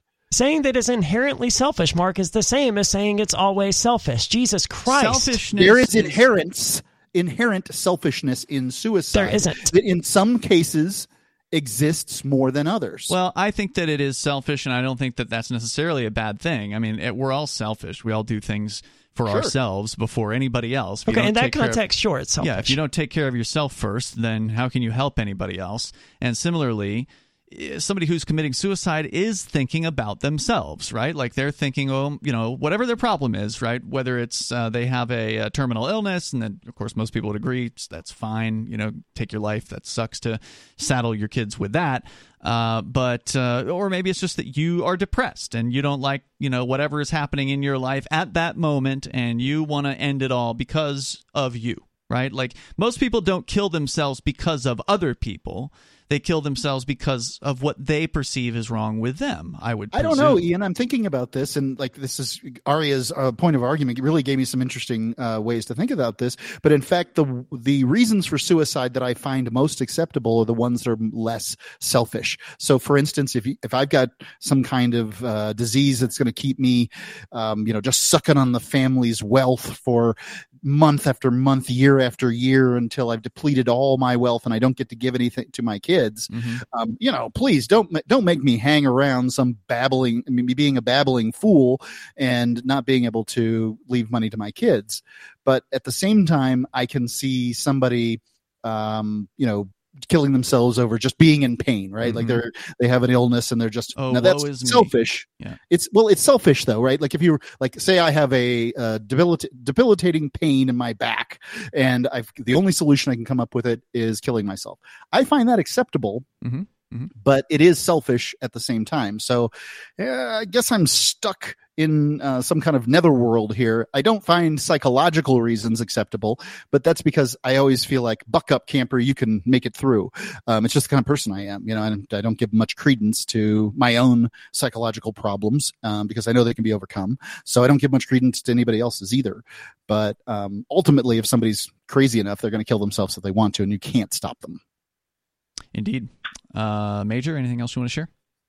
Well, I thought to myself, and I admitted, I told my kids long ago, you know, when I get so old and feeble that I'm no longer of use, I'm, I'm not an asset, I'm a liability. I got no problem with taking my deer rifle and going as deep in the woods like that old girl you was talking about with a bottle of whiskey and just taking the long hunt. You know, Thank you I for got the- no problem with that. Thank you for the call that- tonight, Major. that- that- Huh? That's what. That's at the point when everything else is expired, right? Yep. No, I got you. Thank you for the call. I appreciate it. The only difference between that and someone killing themselves because they're depressed is that it's a different place at which they're drawing the line on when they're done. That's the only That's difference, and It's it- true. It's, it's not my it's not my place to say that someone drew their line too early or for bad reasons. and I I'm think that, that the one. sort of the general idea and my own is that if you've got a working, functional, healthy body and you want to kill yourself, that it's just such a waste, you know. And It's not my job I- for other people to be efficient with their it is your job. resources.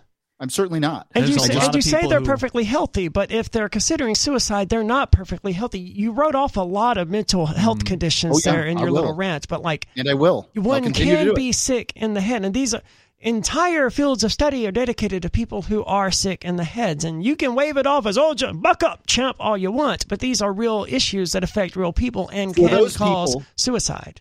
For those people, the first thing that I would encourage them to do is look into their not their mental health, but their brain health.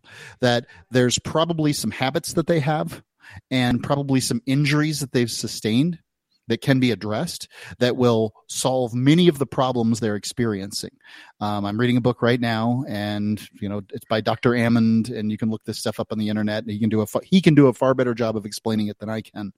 But um, in fact, brain injuries are often the cause of many mental illnesses and people don't know it we don't look at it psychologists don't psychiatrists don't look hmm. at this Well, for all we know, you know, someone could just you know mind over matter and defeat their cancer and then be perfectly healthy again, right? Like, every once in a while people claim that they do i mean Right. So, so why are you going to allow a terminally ill person who could buck up and just magically feel better to kill themselves, but not someone who's mentally unhealthy?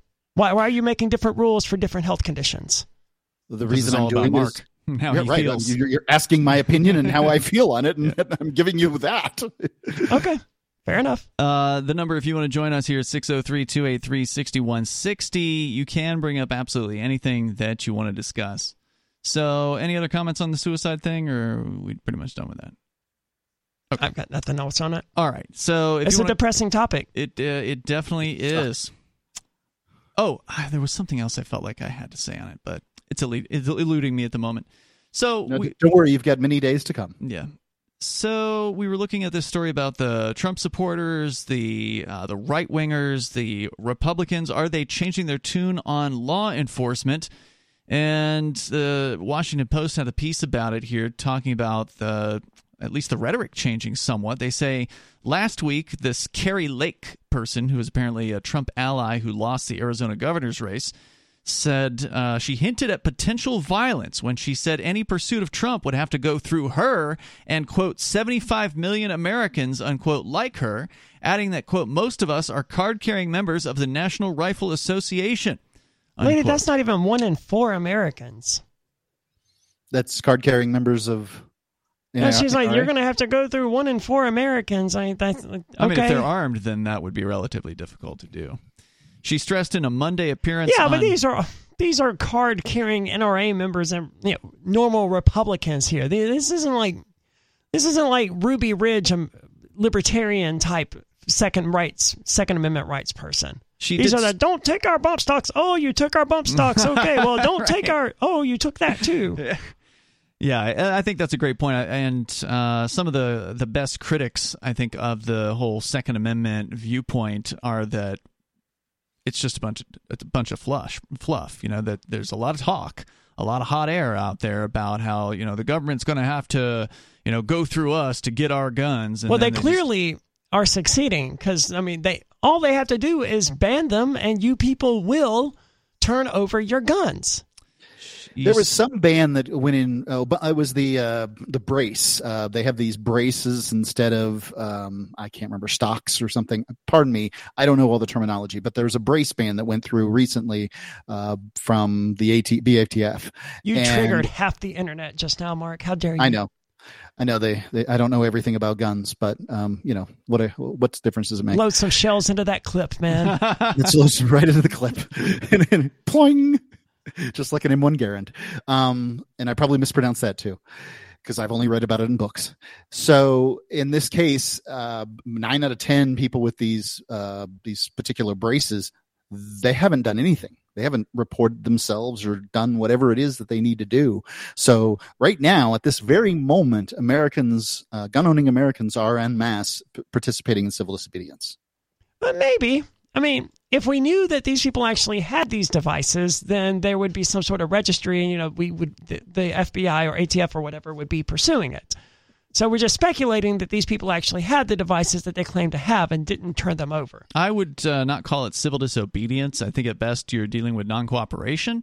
Okay. Uh, and it also presumes that these people are aware that this has hap- that this has happened, right? Like, I mean, how many how many people are paying attention? Ignorance of the law is no excuse I understand that, but how many people are actually paying attention to what Congress is banning and what they're not banning? How many It wasn't people Congress. are? Okay, the ATF, right? Like even less The ATF likely. changed its interpretation of what a stock was. Yeah, so it's even less likely that people would be aware of it uh, when Didn't they things change the definition of what a gun was to like a an index card shaped size piece of metal Yeah, with some a- a marks on machine it? gun, Yeah, qualifies as a gun. Yeah. Uh, she stressed in a Monday appearance on Stephen Bannon. You want to talk about what show is a woman? Talk about those guys. that Tuesday's gatherings should be peaceful. Some Democrats have criticized Republicans for using such talk as they see to seek seek portraying themselves as the party of law and order, call out left-wing protesters as threats to public safety. Broadly, the Republican response reflects a larger turn the party has taken during the Trump era, as the former president has repeatedly castigated institutions that were once more revered in GOP circles, but have now become targets for relentless criticism.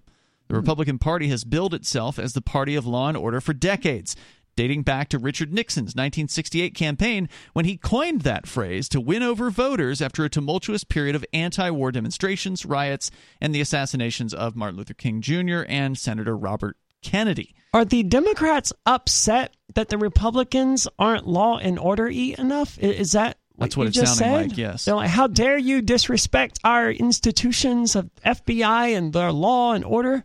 So the Democrats are the law and order candidates Yes, they are. now? Yes, that's when I was listening to this Lake character that um, Ian was talking about in the beginning of the article, I was hearing all the rhetoric that she was saying, and I was applying it to leftists. I don't find any surprise to that um, verbiage coming out of the mouth of some leftist protester at some leftist event, except for the NRA part.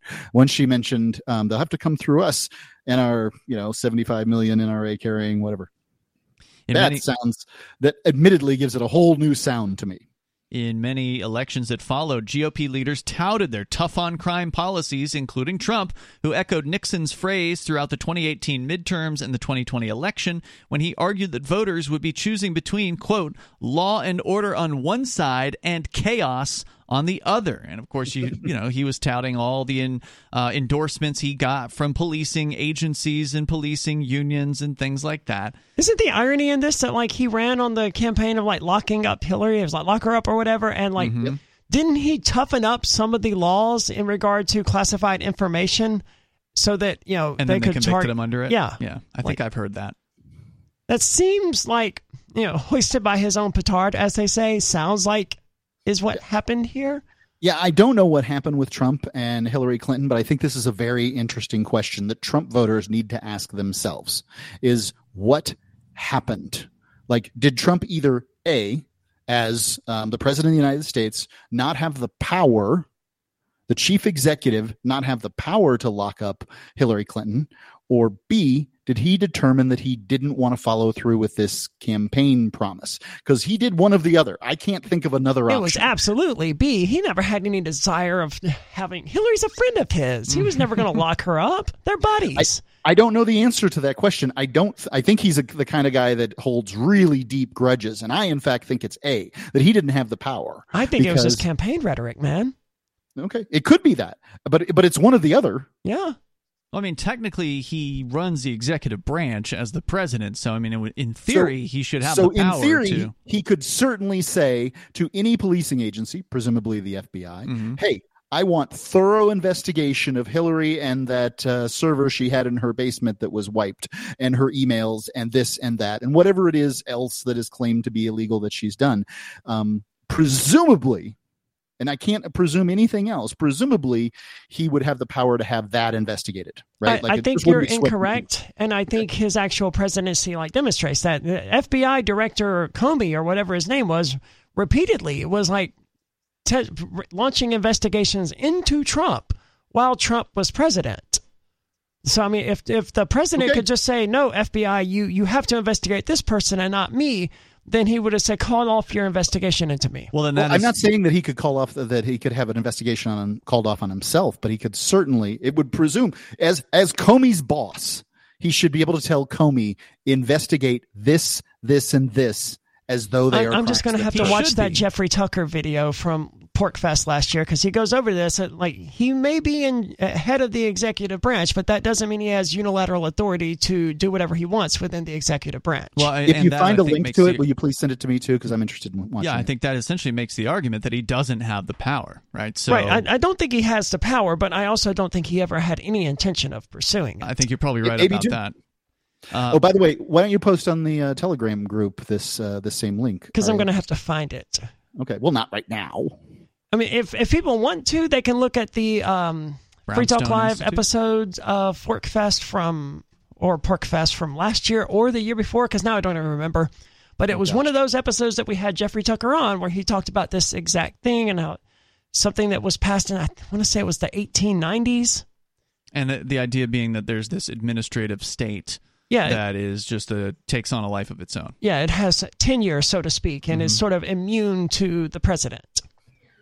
Right, which is why all the talk from Republicans about getting rid of the FBI is, you know, not going to go anywhere. What was the word you just used?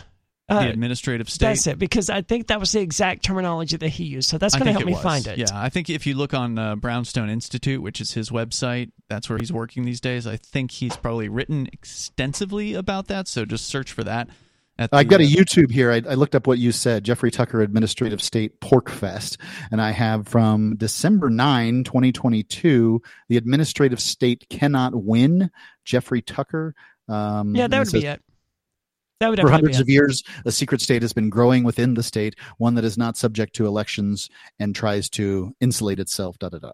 Sure. And we obviously can't play the video here, but he was on and that the day that he gave that speech to talk about that topic, or maybe it was the day before he gave that speech or whatever. But it, it was really good, really compelling episode, and I learned a lot. I wish I could remember the specifics, but the gist of what I learned was that despite being the head of the executive branch, the president is very limited in what they can and can't do to the executive agencies within that branch. Well, I'm looking forward to watching it. Carol Vahonsky, a stay-at-home mom from Brevard County, Florida, who attended Lake's event, said, quote, the Republican Party is the party of law and order, but it should be law and order for everybody. And it seems like they're going after only certain people, she said. What, what does she mean by that? Because that's that's not Trump how, specifically. Yeah, she's that, the, Trump. that the I guess this the statement is is the alphabet soup agencies are targeting um, libertarians, which has always been acceptable, and now righties too, and we hate that.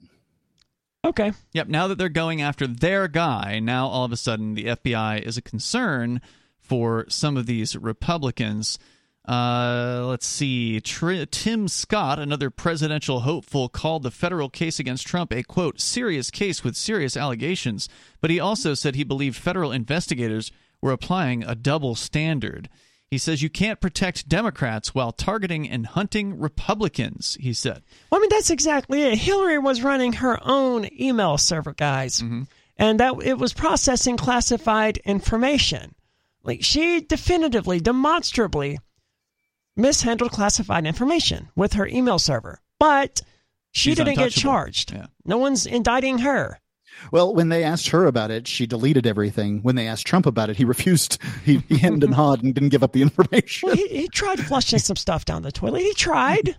He he he thumbed his nose at authority. Polling from Pew Research Center suggests the GOP attacks on the FBI and the Justice Department have had an effect. Only 38% of Republican and Republican leaning adults said they viewed the FBI favorably in a survey released in March, and about 40% of those It was probably 100% of your jury. Yeah. And about 40% of those respondents viewed the Justice Department favorably. Although Pew's older data is not comparable because of changes in the survey mode and the wording of the questions, an earlier survey showed that before Trump took office, most Republicans had a positive view of the FBI. So, at least as far as the polling numbers go, uh, things are shifting. But once the Republicans get control in D.C., I expect all of those numbers will reverse.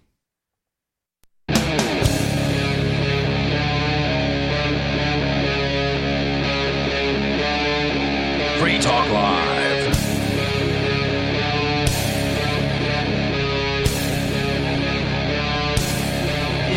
Free Talk Live, and you can join us here.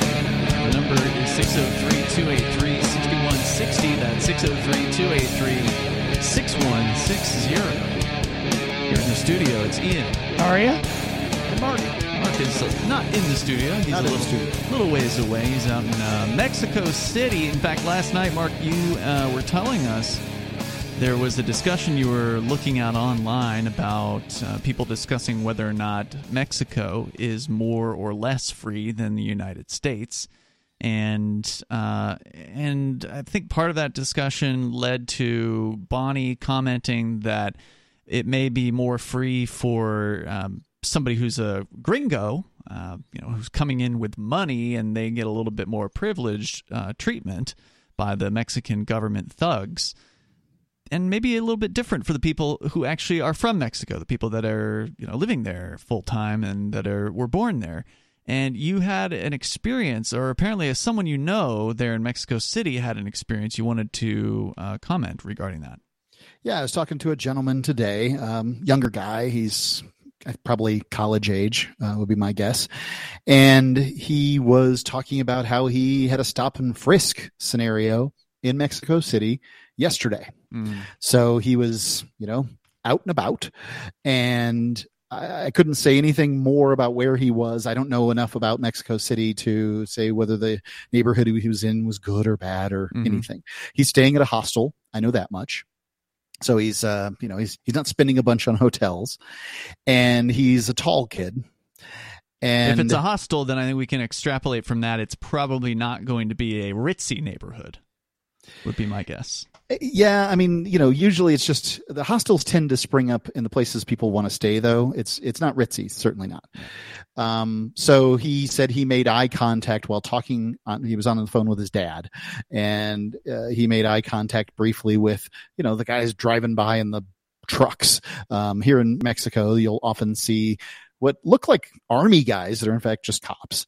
And even sometimes they'll have like a 50 cal mounted. Well, these the are back. federal cops, just to be clear. Yep. This is fed, fed cops, right? Yep. Okay. And so, um, you know, these guys, uh, they, they pulled around and, you know, he's just talking on his phone. They, they come up to him and they're like, what are you doing? What are you doing? Why were you running? And that was the first thing they're asking is why were you running? Was he running? Um, so no. okay. you know, like, and and this is Already the equivalent off to a great of start. right. You know, you know what's going on. You know what's happening now. So he's he's very much thrown off his game, mm-hmm. and um, I think that his biggest mistake was getting off the phone with his dad at that moment. Mm. Um, so he hangs up on his dad. Dad, I got to go. You know, and uh, then he starts answering their questions, which is like, "What are you doing here?" I'm just waiting was talking on the phone.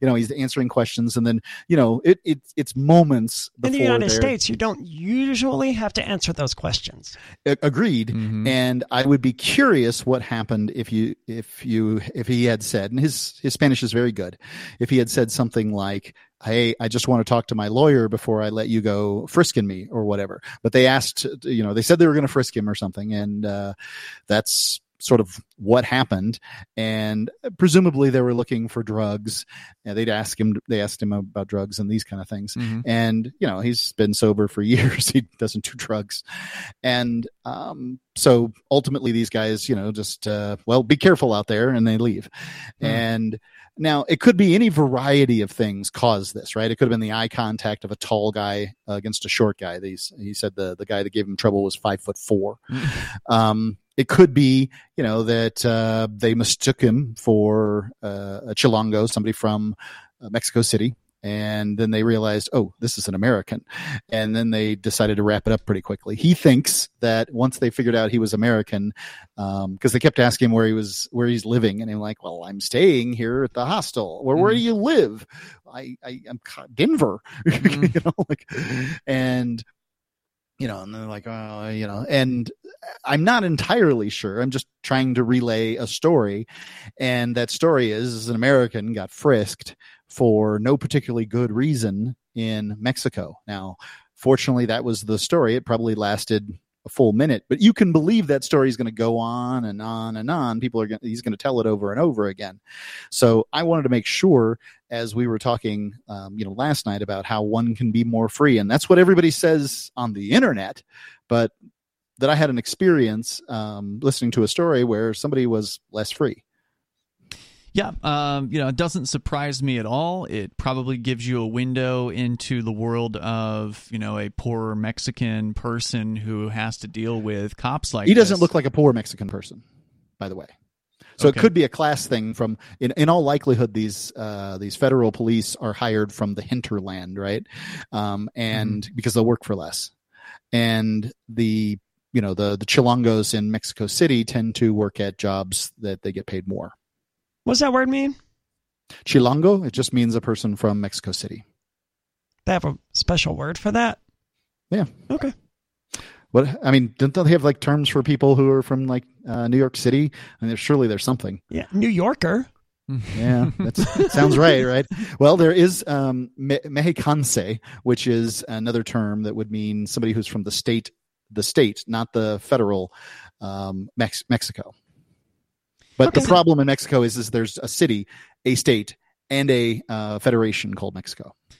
Right. Isn't Mexico City its own kind of city state? Like it's not part of the uh, the state. Like Mexico has states, sort of like the U.S. has states, but I'm pretty sure Mexico City isn't part of a state, right? It's sort of its own designation. Yeah, it's the DF, Distri- Distrito Federal, like Oh, like um, Washington, Like D.C. Washington D.C. Right. Okay.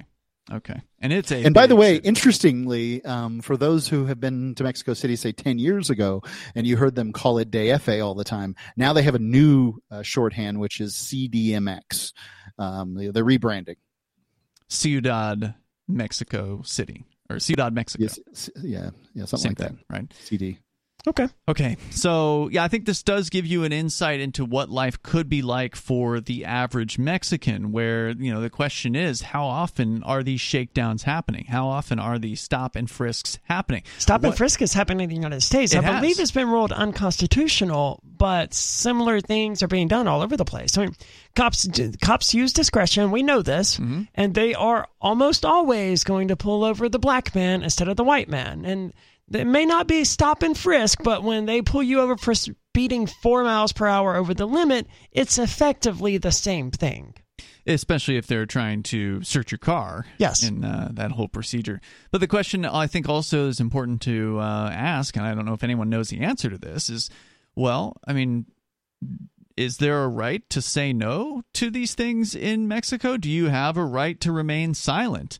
Uh, in Mexico, when the federales are questioning you about who you are and where you're coming from and where you're going, uh, do you have the right to not have a conversation with these people, or do you have to answer their questions? Do you have the right to record the interactions with uh, the police there? I mean, a lot of the things we say regularly here on Free Talk Live when we talk to people about how they might want to consider handling police encounters, I don't know if that applies outside of the United States. Generally, it Generally, doesn't always even apply in every U.S. state. yeah, uh, you need to do your own research, obviously, but generally, I think you could probably ask the question though, right? If you're if you're run up on by uh, Mexican police, can I call my lawyer first? Well, yeah, I mean, it never hurts. They're ask always questions. going. They're never going to say yes to that. They even may in, not tell you the truth. Even the well, United they're States, they're they- certainly going to escalate the problem. Well, even in the United them. States, Mark, they won't say yes to that. They'll say, "Oh, well, you don't need a lawyer." Or something to that effect. You you don't need to talk to an attorney right now. We're we're, we're just investigating. They won't say no. You can't call your attorney, but they also won't say yes, and Mm-hmm. Yeah, they'll that's a good try to misdirect you away from that. So it, it's not a good question to Yeah, ask. th- these people are not giving legal advice. They are not people to consider uh, as honest individuals. These are people who are trained to lie. They're trained to take advantage of uh, of you and turn you against your friends and do all kinds of nasty things. So I mean, this, is why you don't say I can I call my lawyer. Say I need my lawyer. Mm-hmm. That that's not that's not equivocal. But can I talk? Can I call my lawyer right now? They go, yeah, hey man, th- look, we're just chatting. That's that's all. We're just chatting right now. They didn't tell you no. Yeah, if there is a lawyer from Mexico who's listening, we'd love to know the answers to some of these questions. Like, what kind of rights do you have? And that's why it's so tough to be somebody who is a freedom minded, liberty activist, as those of us on this show are, because, you know, we're more than just talk show hosts, we're also liberty activists. Uh, and someone who's experienced at doing things like Cop Block or Cop Watch over the years. I've recorded many interactions with uh, with the police here in New Hampshire. I don't know if I would feel comfortable doing that somewhere else in the world. I don't know enough about their systems. I don't know what sort of rights they purport to respect in these other places. And it would be very, very hard to, you know, put my foot down and, and make a stand on these sorts of things, not knowing what's going on. Plus, you're also there at their discretion as well, right? Like you have essentially asked permission to come to their place. And so by doing that, you have sort of tacitly agreed that you're going to play by their rules. And you don't know what their rules are. Only because Well, they their rules are just like our rules. They change whenever the uh, enforcer of those rules feels like. sure. What yeah, and I, I don't know if it's fair to say that you you agreed to their rules, like only because they claim a monopoly to force and violence in that geographic area, right? Like- yeah, but you did, I mean, agree to it because you went through their systems and you signed their documents or whatever and they let you in, right? But what if they? What if you just went there, right, and you didn't do all of that? I'm thinking about the perspective of like a a immigrant that comes to the United States from Mm-hmm. you know Mexico. They didn't agree to the United States system, but the United States system is still going to exert authority over them. That's true. It's like I I don't know that the they necessarily agreed to be subject to the laws of the United States by coming True. here. Well, I, I I think they certainly um, weighed the uh, reality that they're going to be subjected to the laws of the United States when they came here, came there, went there, excuse me, um, and they weighed that against the increased earning potential that they were going to get, and they said, you know what, it's worth it. I'm going to take whatever gamble there is to take, and I'm going to put up with whatever there is to put up with because I can earn five times as much in the United States as I can in Honduras. And by the way, that is true from the lowest to the highest. I think uh, I've heard. Now, I've never actually crossed the Mexican border uh, on land, so I've never been able to verify this. But I've heard the claim that you can actually drive into Mexico and just simply drive past the uh, the border patrol stations. And I did. Yeah, you, I you've done this. Yeah, I mean, that's what I would expect because like I almost just drove in. yeah, almost no one's like sneaking over the border in that direction, right? Yeah. Some well, I people think that the I guess you that don't have when to you sneak, drive in, in my opinion, uh, when you drive in, you know the reality is that you're going to be dealing with.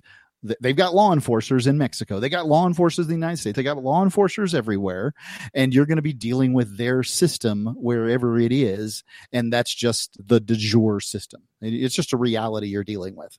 Like when you come to my house, you're going to be dealing with my rules. No smoking indoors, for instance. I've heard though that they could, in theory, come after you, like chase you down if you don't go to the check-in uh, border patrol stations, but that there's a good chance that. Then why won't. don't they put them on the border? I'm sorry. Yeah, I don't know. Well, It what seems- circumstance does it make sense to put the little hut wherever the, the, the check-in place is, you know, way back? You you got to go find it in, in town. It's in a strip mall. Um, you know, what sense does it make to go to put that way back there and not put it right on the border where the United States has it? You know what? Hold on. Who Go do, who puts Talking this about in? Mexico. Okay. In Mexico, it's just in some strip mall someplace. So okay, Go see, find it. The way I would have pictured this was like you pass through the American checkpoints or whatever, and they've got their No, you don't have to there. go through a checkpoint to go t- uh, to Mexico. Not yet. Okay, whatever. But immediately past that, there's the Mexican checkpoint. It's the Yep. exact same thing, but it's Mexicans instead of Americans. That's, That's what, I what would it's like in. Canada. Yes. But And in Mexico, they're like, true. no, keep going this way and take a left, and then Yeah. take your third right, and that'll put you there and check in with those guys. in some cases that's true there's just a bunch of roads going across the border and the mexicans don't want to make work um, program for everybody at every uh, stop mean, so yes there are some places that are like that but um, uh, some places that have the checkpoints right on the border other places are like eh, go check in and maybe they'll be open Isn't that awesome? that is, man. I kind of like it. You're, you're saying this is like a bad thing? No, I don't think he's saying that. Okay. So you actually did this, Mark. You actually crossed into Mexico, did Yeah. not go to the checkpoint, and then where did you go after that? Well, um, I think we left California El Centro, um, and we went and we just drove for some, you know, the like the, the distance of a state, and you know, most of Arizona or something like that, and then pop back in. Uh, I think we wanted to go to Tombstone or something like that, and it, maybe I've got the the, the timeline wrong. Just it's been years. some time ago. Okay, how long ago was this? years. It's Tell us more Like five years? Six years, Fifty six years, Okay. maybe. about your violation of international law, Mark. I'm not sure it was a violation of international law. I, I'm I, joking I think, as I recall, we went by the strip mall and took a look, and it was closed. As you said, it's beyond the statute of limitations anyway. This was many, many years ago. I, I was I'm just, just you giving know, you a the, hard the conversation, the the vast majority of the time that we were driving, the conversation was about what the hell was that? Mm. What kind of, like as Americans, we don't get it, and this is the the conversation that I'd love to have about you know for for people who haven't done a lot of international travel is the difference between the United States is is that it has very strong will to enforce the laws that do exist, Mhm. whereas most countries, when you say look at the Cato Institute's uh, rankings of the freest countries based on economic uh, reasons. Uh, well, you know, it's hard to really rank these countries because it depends on what you're doing and who feels like going after you. I mean, does it really matter if you can open an agave farm in Mexico and sell tax free if the cartels are going to come and steal all your um, steal your farm when you're just ready to harvest? Like none of this stuff matters. It's weird. It's a weird thing to say. Let's go to the phones here. Uh, caller, you're on Free Talk Live. What's your name? Hey, I'm Andrew. Andrew, you're on the air. Hey, I've got a question for Mark. Yes. Um, I'm Mark. Don't you promote moving to Honduras? Well, I promote um, going to where you're treated best. And I think that there are a couple of places in Honduras that one could make an argument are the freest places in the world. So why aren't the people in Honduras going to those places instead of coming to America? Well, You got um, me really, you got me really befuddled there. okay, I'll be happy to answer the question for you. So, what?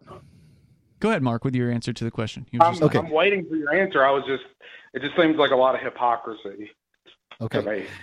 Well, do you want an answer or do you want to get me? Because I'll go ahead and let you just uh, rail Well, I mean, against me if you'd already like. You. I mean, it's not hard to get you, Mark. You leave yourself wide open for gotcha moments. Okay. So, Which can you tell me how you got me? Because I'd like to be able to get better for the future.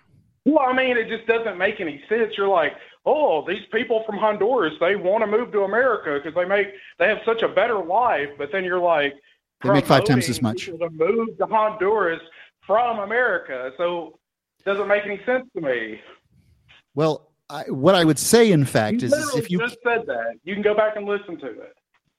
what I would say is, is if you care deeply about the ideas of liberty, that there are places in Honduras, ZEDEs, they're called zonas economicas, uh, you know, economic and uh, education development zones, and that these places now currently have a few uh, housing units, and by a few I mean like 64, I think is the current number.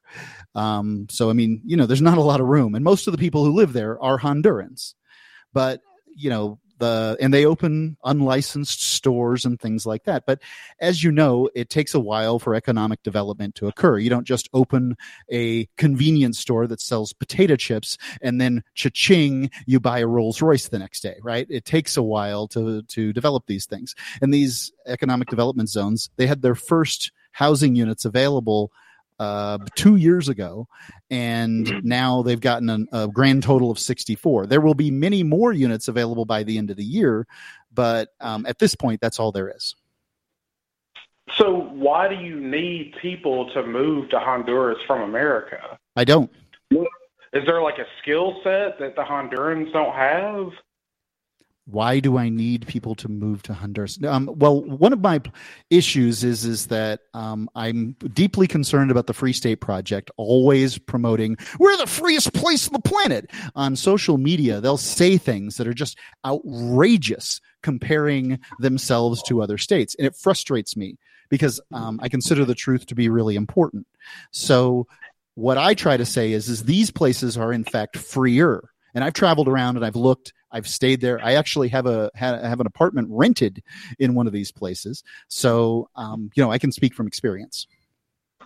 Well, you know, Mark, you've honestly over the last five years, you've really disappointed me because I've I have listened to this show for probably a decade, and you used to be really good about rights and stuff, and I just can't see that you know somebody like me like I just don't see what what's the benefit of me moving to Honduras versus New Hampshire. I, I'm going to be way more free in New Hampshire. I knew than I it. I knew you were a free state pro- project proponent. Because why in the world would you call in and have a problem with what what, what I'm going to talk about I'm otherwise? not a free state project. I, I haven't. Okay. I've been listening for a decade. I haven't moved, and I haven't signed anything. I'm a fan of freedom and liberty, and everybody has their reasons for why they stay where they stay.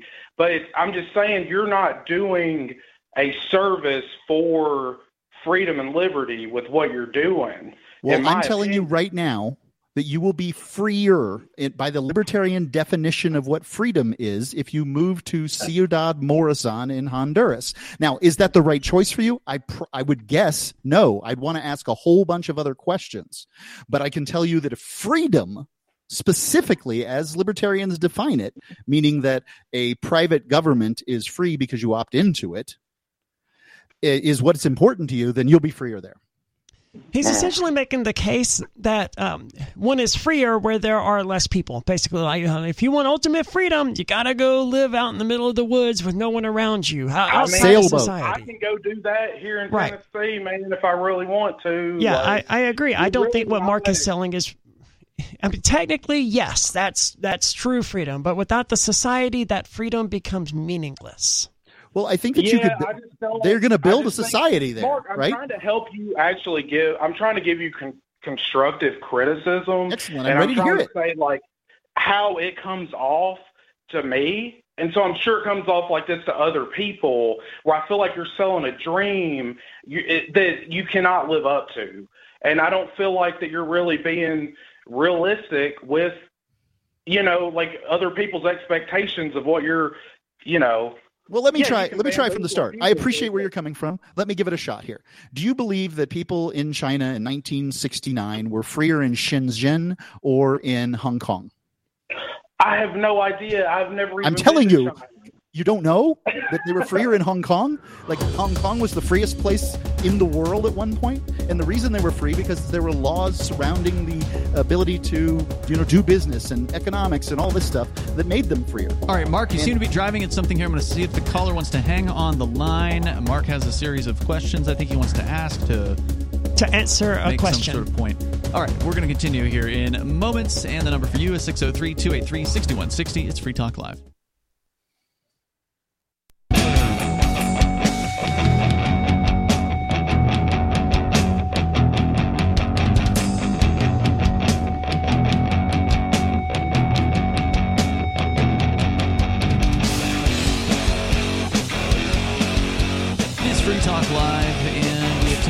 You. Dial in now, we get you on the air. The number is 603 283 6160. That's 603 283 6160. Ian, Aria, and Mark joining you here tonight. And this hour of Free Talk Live is brought to you by Dash. It is digital cash. Dash is a cryptocurrency designed to be used for spending.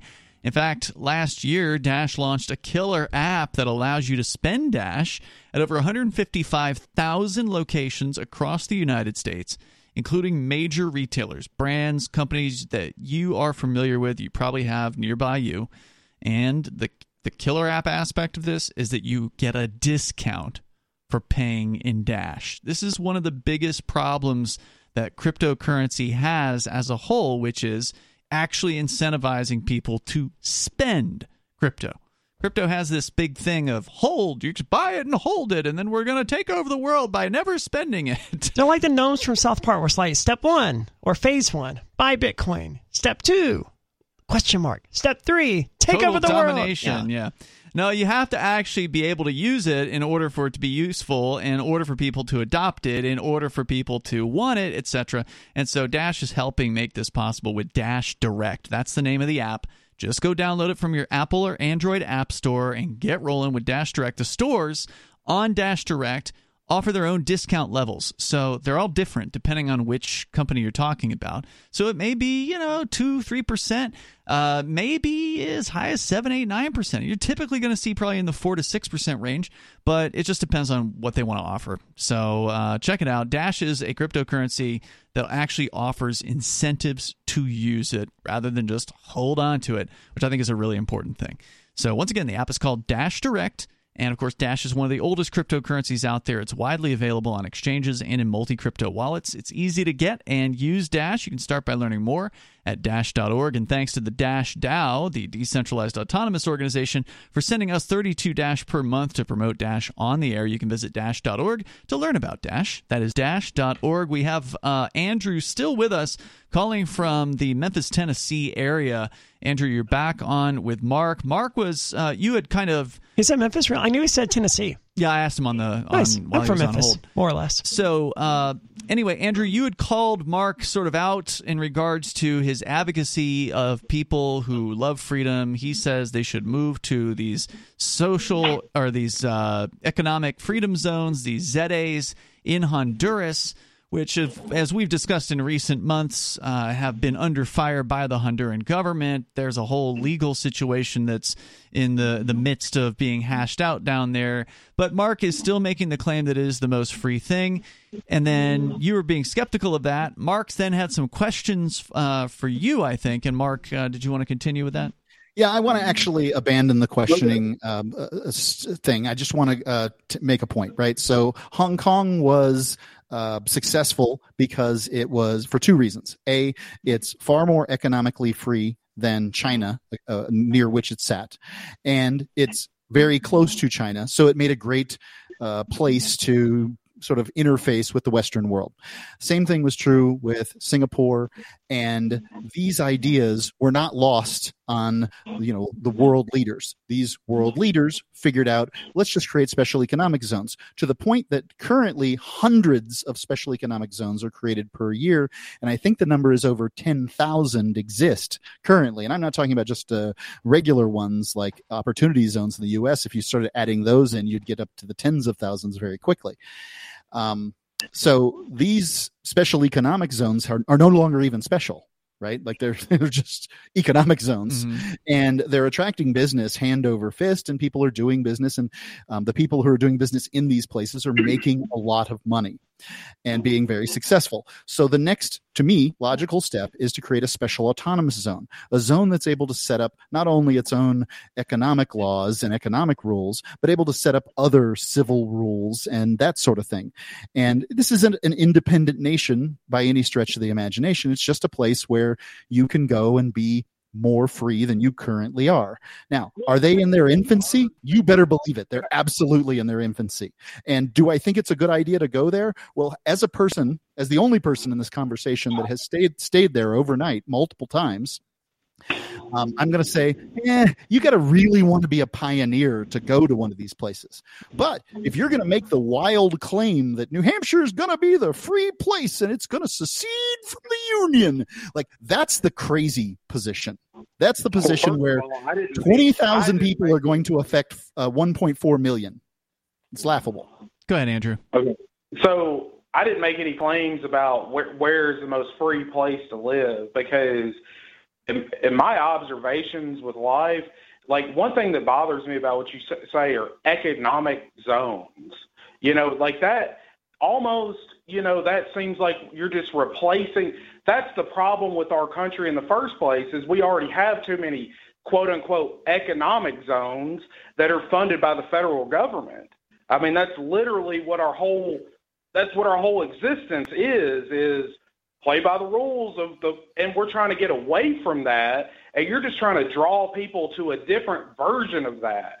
And i mean it just doesn't it doesn't make any sense. It doesn't align with anything. And you know i don't want to go to a place that is fundamentally less free already and then try to recreate what they're doing because it's already hard enough in the place that's already more free supposedly than any other place and, you know, we can still protest around here. You can't go outside of your little economic zone and do anything without. Well, you could. It's just not a good idea. when I mean, you kind of can't leave the economic zone without being mugged, right? Yeah, I was going to say when well, you, when you talk about not a good idea, like you mean it's not even a good idea to go to the walk to the grocery store that's outside right. of.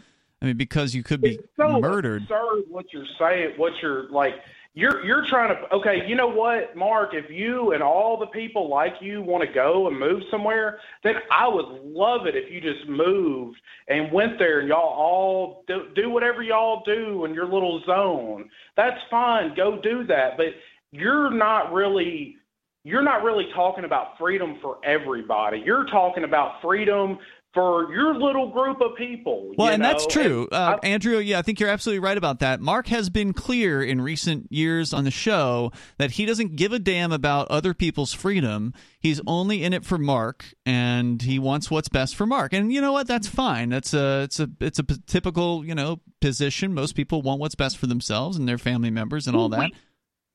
We, we all have to look out for our best interests, but there is more to freedom than your own interest. It's it's for everybody because as long as your neighbor's struggling, you're going to struggle. Until until hmm. your neighbor can be pulled up and lifted up and do better, then you can't do better. I mean, that's just how it goes. Well, I think you, you know, also kind of stumbled onto an interesting point, and that is that Mark says that the Zona Economica, the one in uh, Morazan City, where it's like a closed off, walled off place on the mainland in Honduras, where Mark has an apartment. But has only spent so many nights there in one year's time frame. I think uh, Mark saying that you have to be the sort of pioneering type at the same time is admitting he's not that type of person because he's not spending most of the year in Zona Economic Ciudad Morazan, right? Mark, how many nights per year are you spending in this place? I'm going to go ahead and say less than two weeks, more than one. Okay, so this is Well, let's go basically a vacation spot for you. I mean, you, you've Well, why would got a- one go on a vacation there? I mean, it's not even a nice place to visit. Well, the the more critical thing for me is something that we just sort of glazed over, but it's the fact that you know you might get mugged or killed for just. I mean, this is a walled-in place, and just going to the grocery store, you might be mugged or killed, right?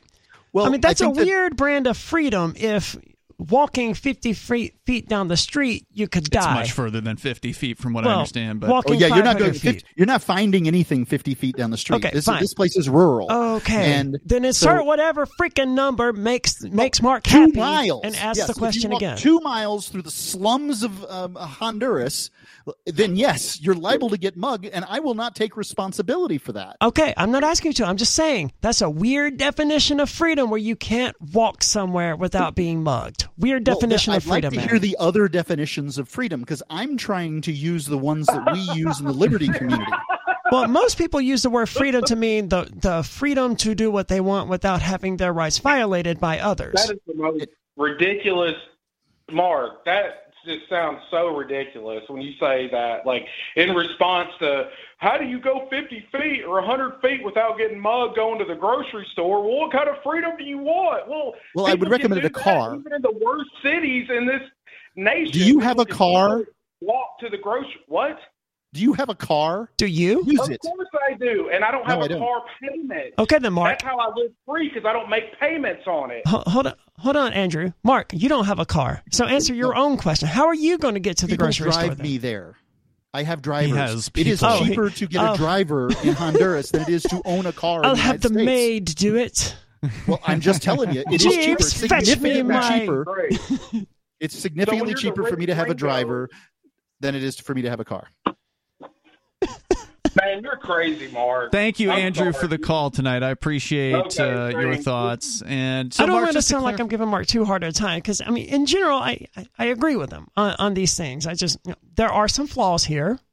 Well, I'm trying to be as honest as I possibly can. Right, and I Do appreciate that. recommend people move to Morazan? No, I don't. But if you're going to sit out there and you're going to purport, and I'm not saying you are, yeah, if one is going to sit out there and purport the most important thing in the world is my definition of freedom as defined by libertarians, I say, whoa, whoa, whoa. There is a place you can go and you will be more free.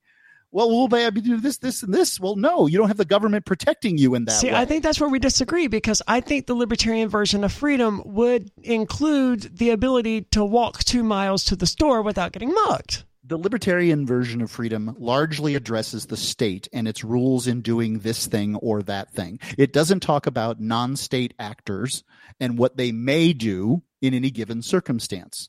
Now, I cannot control crime in Choloma, Honduras, but I can control my advice that I give. And my advice is don't walk through the slums. Well, this has to do not with government protecting people. The reason we can walk to Hannaford uh, at nighttime in Keene, New Hampshire, and probably not get mugged is because there's just not a problem with crime in this particular population in the same way that there is down there in Choloma. Is that because there's more homogeny in economic success. There's more. Um, you know, there's all kinds of reasons that crime is different where you are uh, versus where. Um, Yeah, these people are them. impoverished in uh, in Choloma. They're very, very poor. That likely is because of the government oppressing them, and it has nothing to do with the, the government protecting us from you know the scuzz that we will walk by at the uh, the no-tell motel here in Keene in order to get to the uh, the Hannafords. Mark, I think you're wrong. I think you're limiting libertarianism and freedom to being just about the government when no,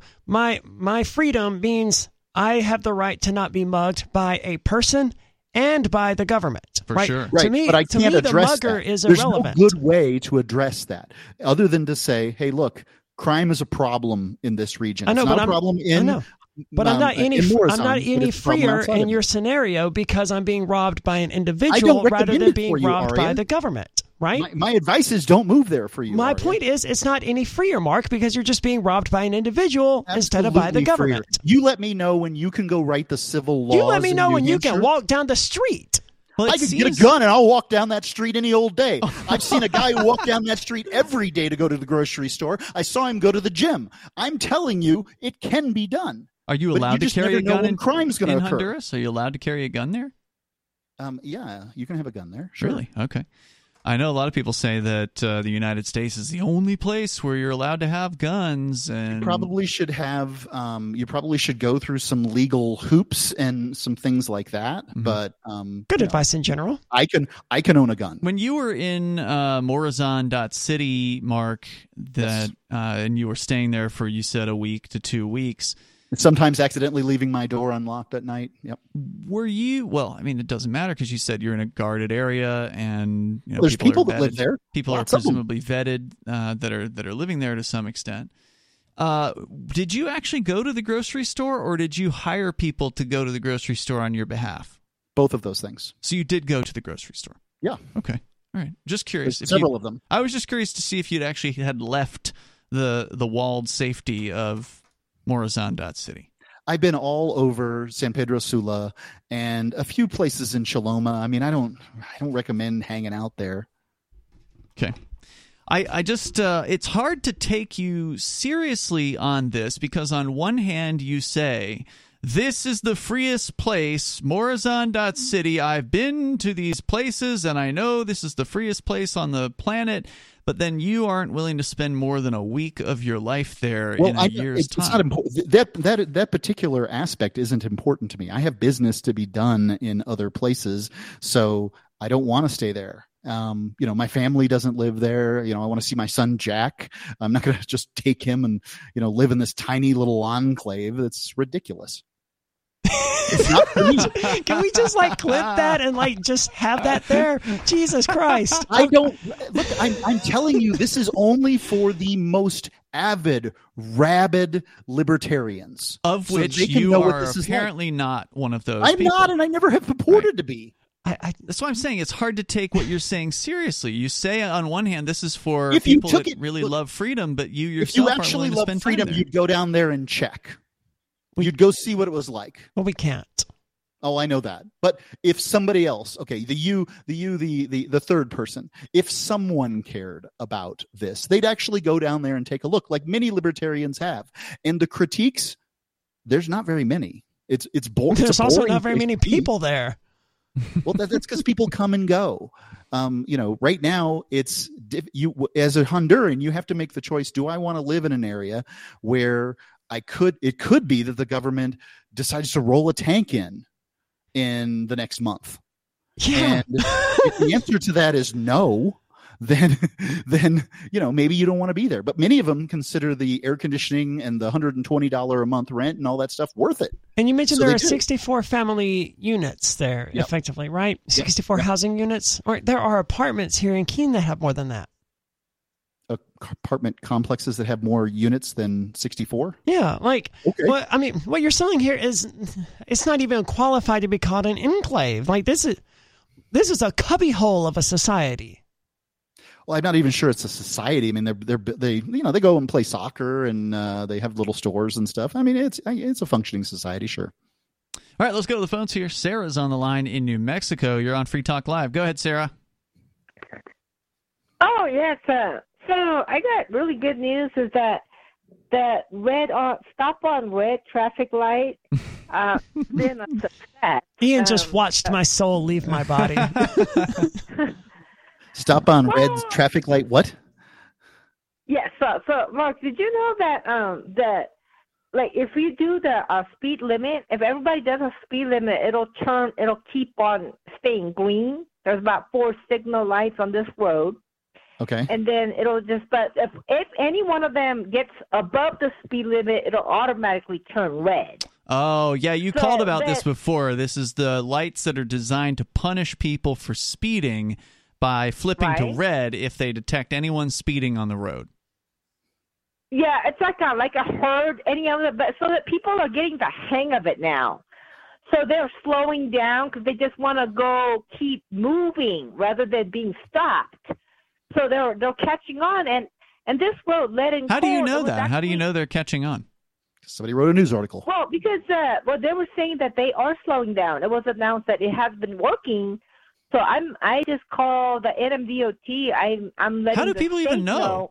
Who calls the DOT to talk about announced stoplights? Huh? Well, because uh, they announced on the the tel- um, the radio news. It was announced on the news that they're slowing down. But how do people know got- that this is what's happening? How uh, the average person in Albuquerque, they're not like you, Sarah. They don't pay attention to the Department of Transportation's press releases. You know, not all of them are listening to talk radio where this might be the topic of discussion on a rare occasion or whatever, or happen to see the uh, the television news piece that announced that there are now these newfangled stoplights that will turn red if anybody is speeding on the road. I just don't. I just find it hard to believe that so many Well, I- people in Albuquerque are aware of this. People are completely Well, okay, involved in their own lives. Well, here's the thing. You're right. Most people don't pay attention. Like, well, I nobody no nobody knows anything what anybody anything's what's going on until it's too bad until they got a problem. But here's the thing: is that people that that's oh, it's only on lead and lead and Coal or one way street in that area. So that means that people that use this routes, people that are involved in that community, they have to go to work, go to school, they go grocery shopping, and then they get the word out. They realize that hey, if anybody speed, it's going to turn red. So at least that people that Is there any kind of notice uh, uh, on the road? You're saying this is only one particular road. Is there? Are there? Well, it's s- only okay. It's on. This is not all. o- This is not all over. This is like a. They only put it on this two. That's what you said. red It's and just cold. One Do the lights not otherwise turn red? So They if you're have to. speeding, if somebody wants to speed, I- it'll automatically Hold on, turn Sarah. red. One question. Well, Are she hasn't answered lights mine yet. Are- are- cross, well, that's the. I'm gonna. I'm gonna include it. Are these lights at crossroads, or are they just out there on? uh, You know, just just a light on a okay, straight so road? This is a one-way street going one way, and it's got about about three or four signal lights, stop signs along the way. Okay, and then there's the other street going the other way one way, and it's got about about three or four stops, uh, about within three to four miles. Are these stops at intersections? Right, right. That were the i- intersections. Right, right. They are. So that you know. So they're going to turn right at they're going to turn red at some point anyway, right? To let people go. Well, uh, if they're doing a speed limit, it'll always turn green. That's the. But so how the hell is somebody who's wait, wait, wait, wait, wait? What I don't understand here is how is a light always going to be green if there are people on the intersecting road who are trying to get somewhere? Hmm. Oh, I, I, I guess, I guess, um, I mean, they have to, um, I, I guess that that does happen every now and then. Okay, so you're saying that sometimes they will just go ahead and turn red to let the other the other traffic go. But what I was wondering is, are there any kind of signage on the road? Is there like a, a notice that says that if you speed on this road, you will get hit with a red mm-hmm. light? Is there some sort of thing that pops up when the red light happens that says, "Ha ha, we caught you speeders and we're punishing you now"? Like, what? How do you communicate this to That people? might actually work to have like a giant television type screen there that like blasts the Right. car, like takes takes a photo Gives of the heads picture, up. throws up there like, "Hey, this is the jerk This who is makes the you all guy, stop." Yeah, Right? That's, that's another level of it for sure. I mean, Sarah, is there anything ah. like that? Well, I, I'm not a driver. I haven't driven. You've never actually been to this road. No, not not since they put them on. I Okay. don't know what the if the signals are there, but but people are not that stupid. As long as they it keeps, they find out, as long as somebody speeds, they get stopped. They be they they had it for about six six months now. So people that are that drive that road back and forth, be, people get the word out that anybody speed is going to turn red. I mean, people are stupid. I don't know. People are stupid. Remember, I was I'm skeptical about of that uh, that the word's getting that out about this. vote? Yeah, I I tend to agree. And, and best case scenario, they just slow down as they get within radar detection of these things, and then speed up when they're past it. Wherever they are, I don't know. That's a good question. How this actually works. Sarah just hears things on Well, it almost certainly uses radar, right? So somebody's running a radar detector, and they like the the stoplights here in Keene have radar on them Mm-hmm. because some of them detect motion, and that's when they turn green or whatever. So maybe the intersections that Sarah's talking about have those same sort of things, but and know, that could be slowing people down. they'll just be running a radar detector, and they'll go, "Oh, okay, well, I'm out of the range of the radar, so I can speed back up now." Mm-hmm. Uh, thank you, Sarah, for the call tonight. Speaking, I, I, wanted to know why it was good news, Sarah. Why was that good news? She, you know, she gets excited by people obeying traffic directions. that's such a dreary life. For her, man. that's freedom. For Sarah, the freedom of not having to worry about uh, people breaking the traffic laws, not having to look both ways before you cross the street. Uh, so coming up uh, this week, Aria, you're going to be going to PorcFest and later the Porcupine Freedom Festival. Free Talk Live will have a broadcast tent. There will be some recording going on on perhaps a daily basis. We're hoping to get some content out of there and to you whenever we can. I don't think it'll probably be an everyday thing, but we'll see. It just depends on how it goes. It depends. I on, tend to try, but yeah. I don't want you know not a taskmaster over here. Right. Yeah, it's going to be your last party basically before you have to go into a prison cell for what could be as long as 18 months. It is a bit bittersweet. Yeah, it sure will be. Uh, but uh, anyway, yep, uh, I'm sure there'll be a, a, lot of really nice goodbyes, I suspect, from, from people who appreciate you. And Mark, out of time for tonight, but we'll be back tomorrow night, or Aria will be back for the Ladies' Night on Free Talk Live. And you can join her then online in the meantime over at freetalklive.com.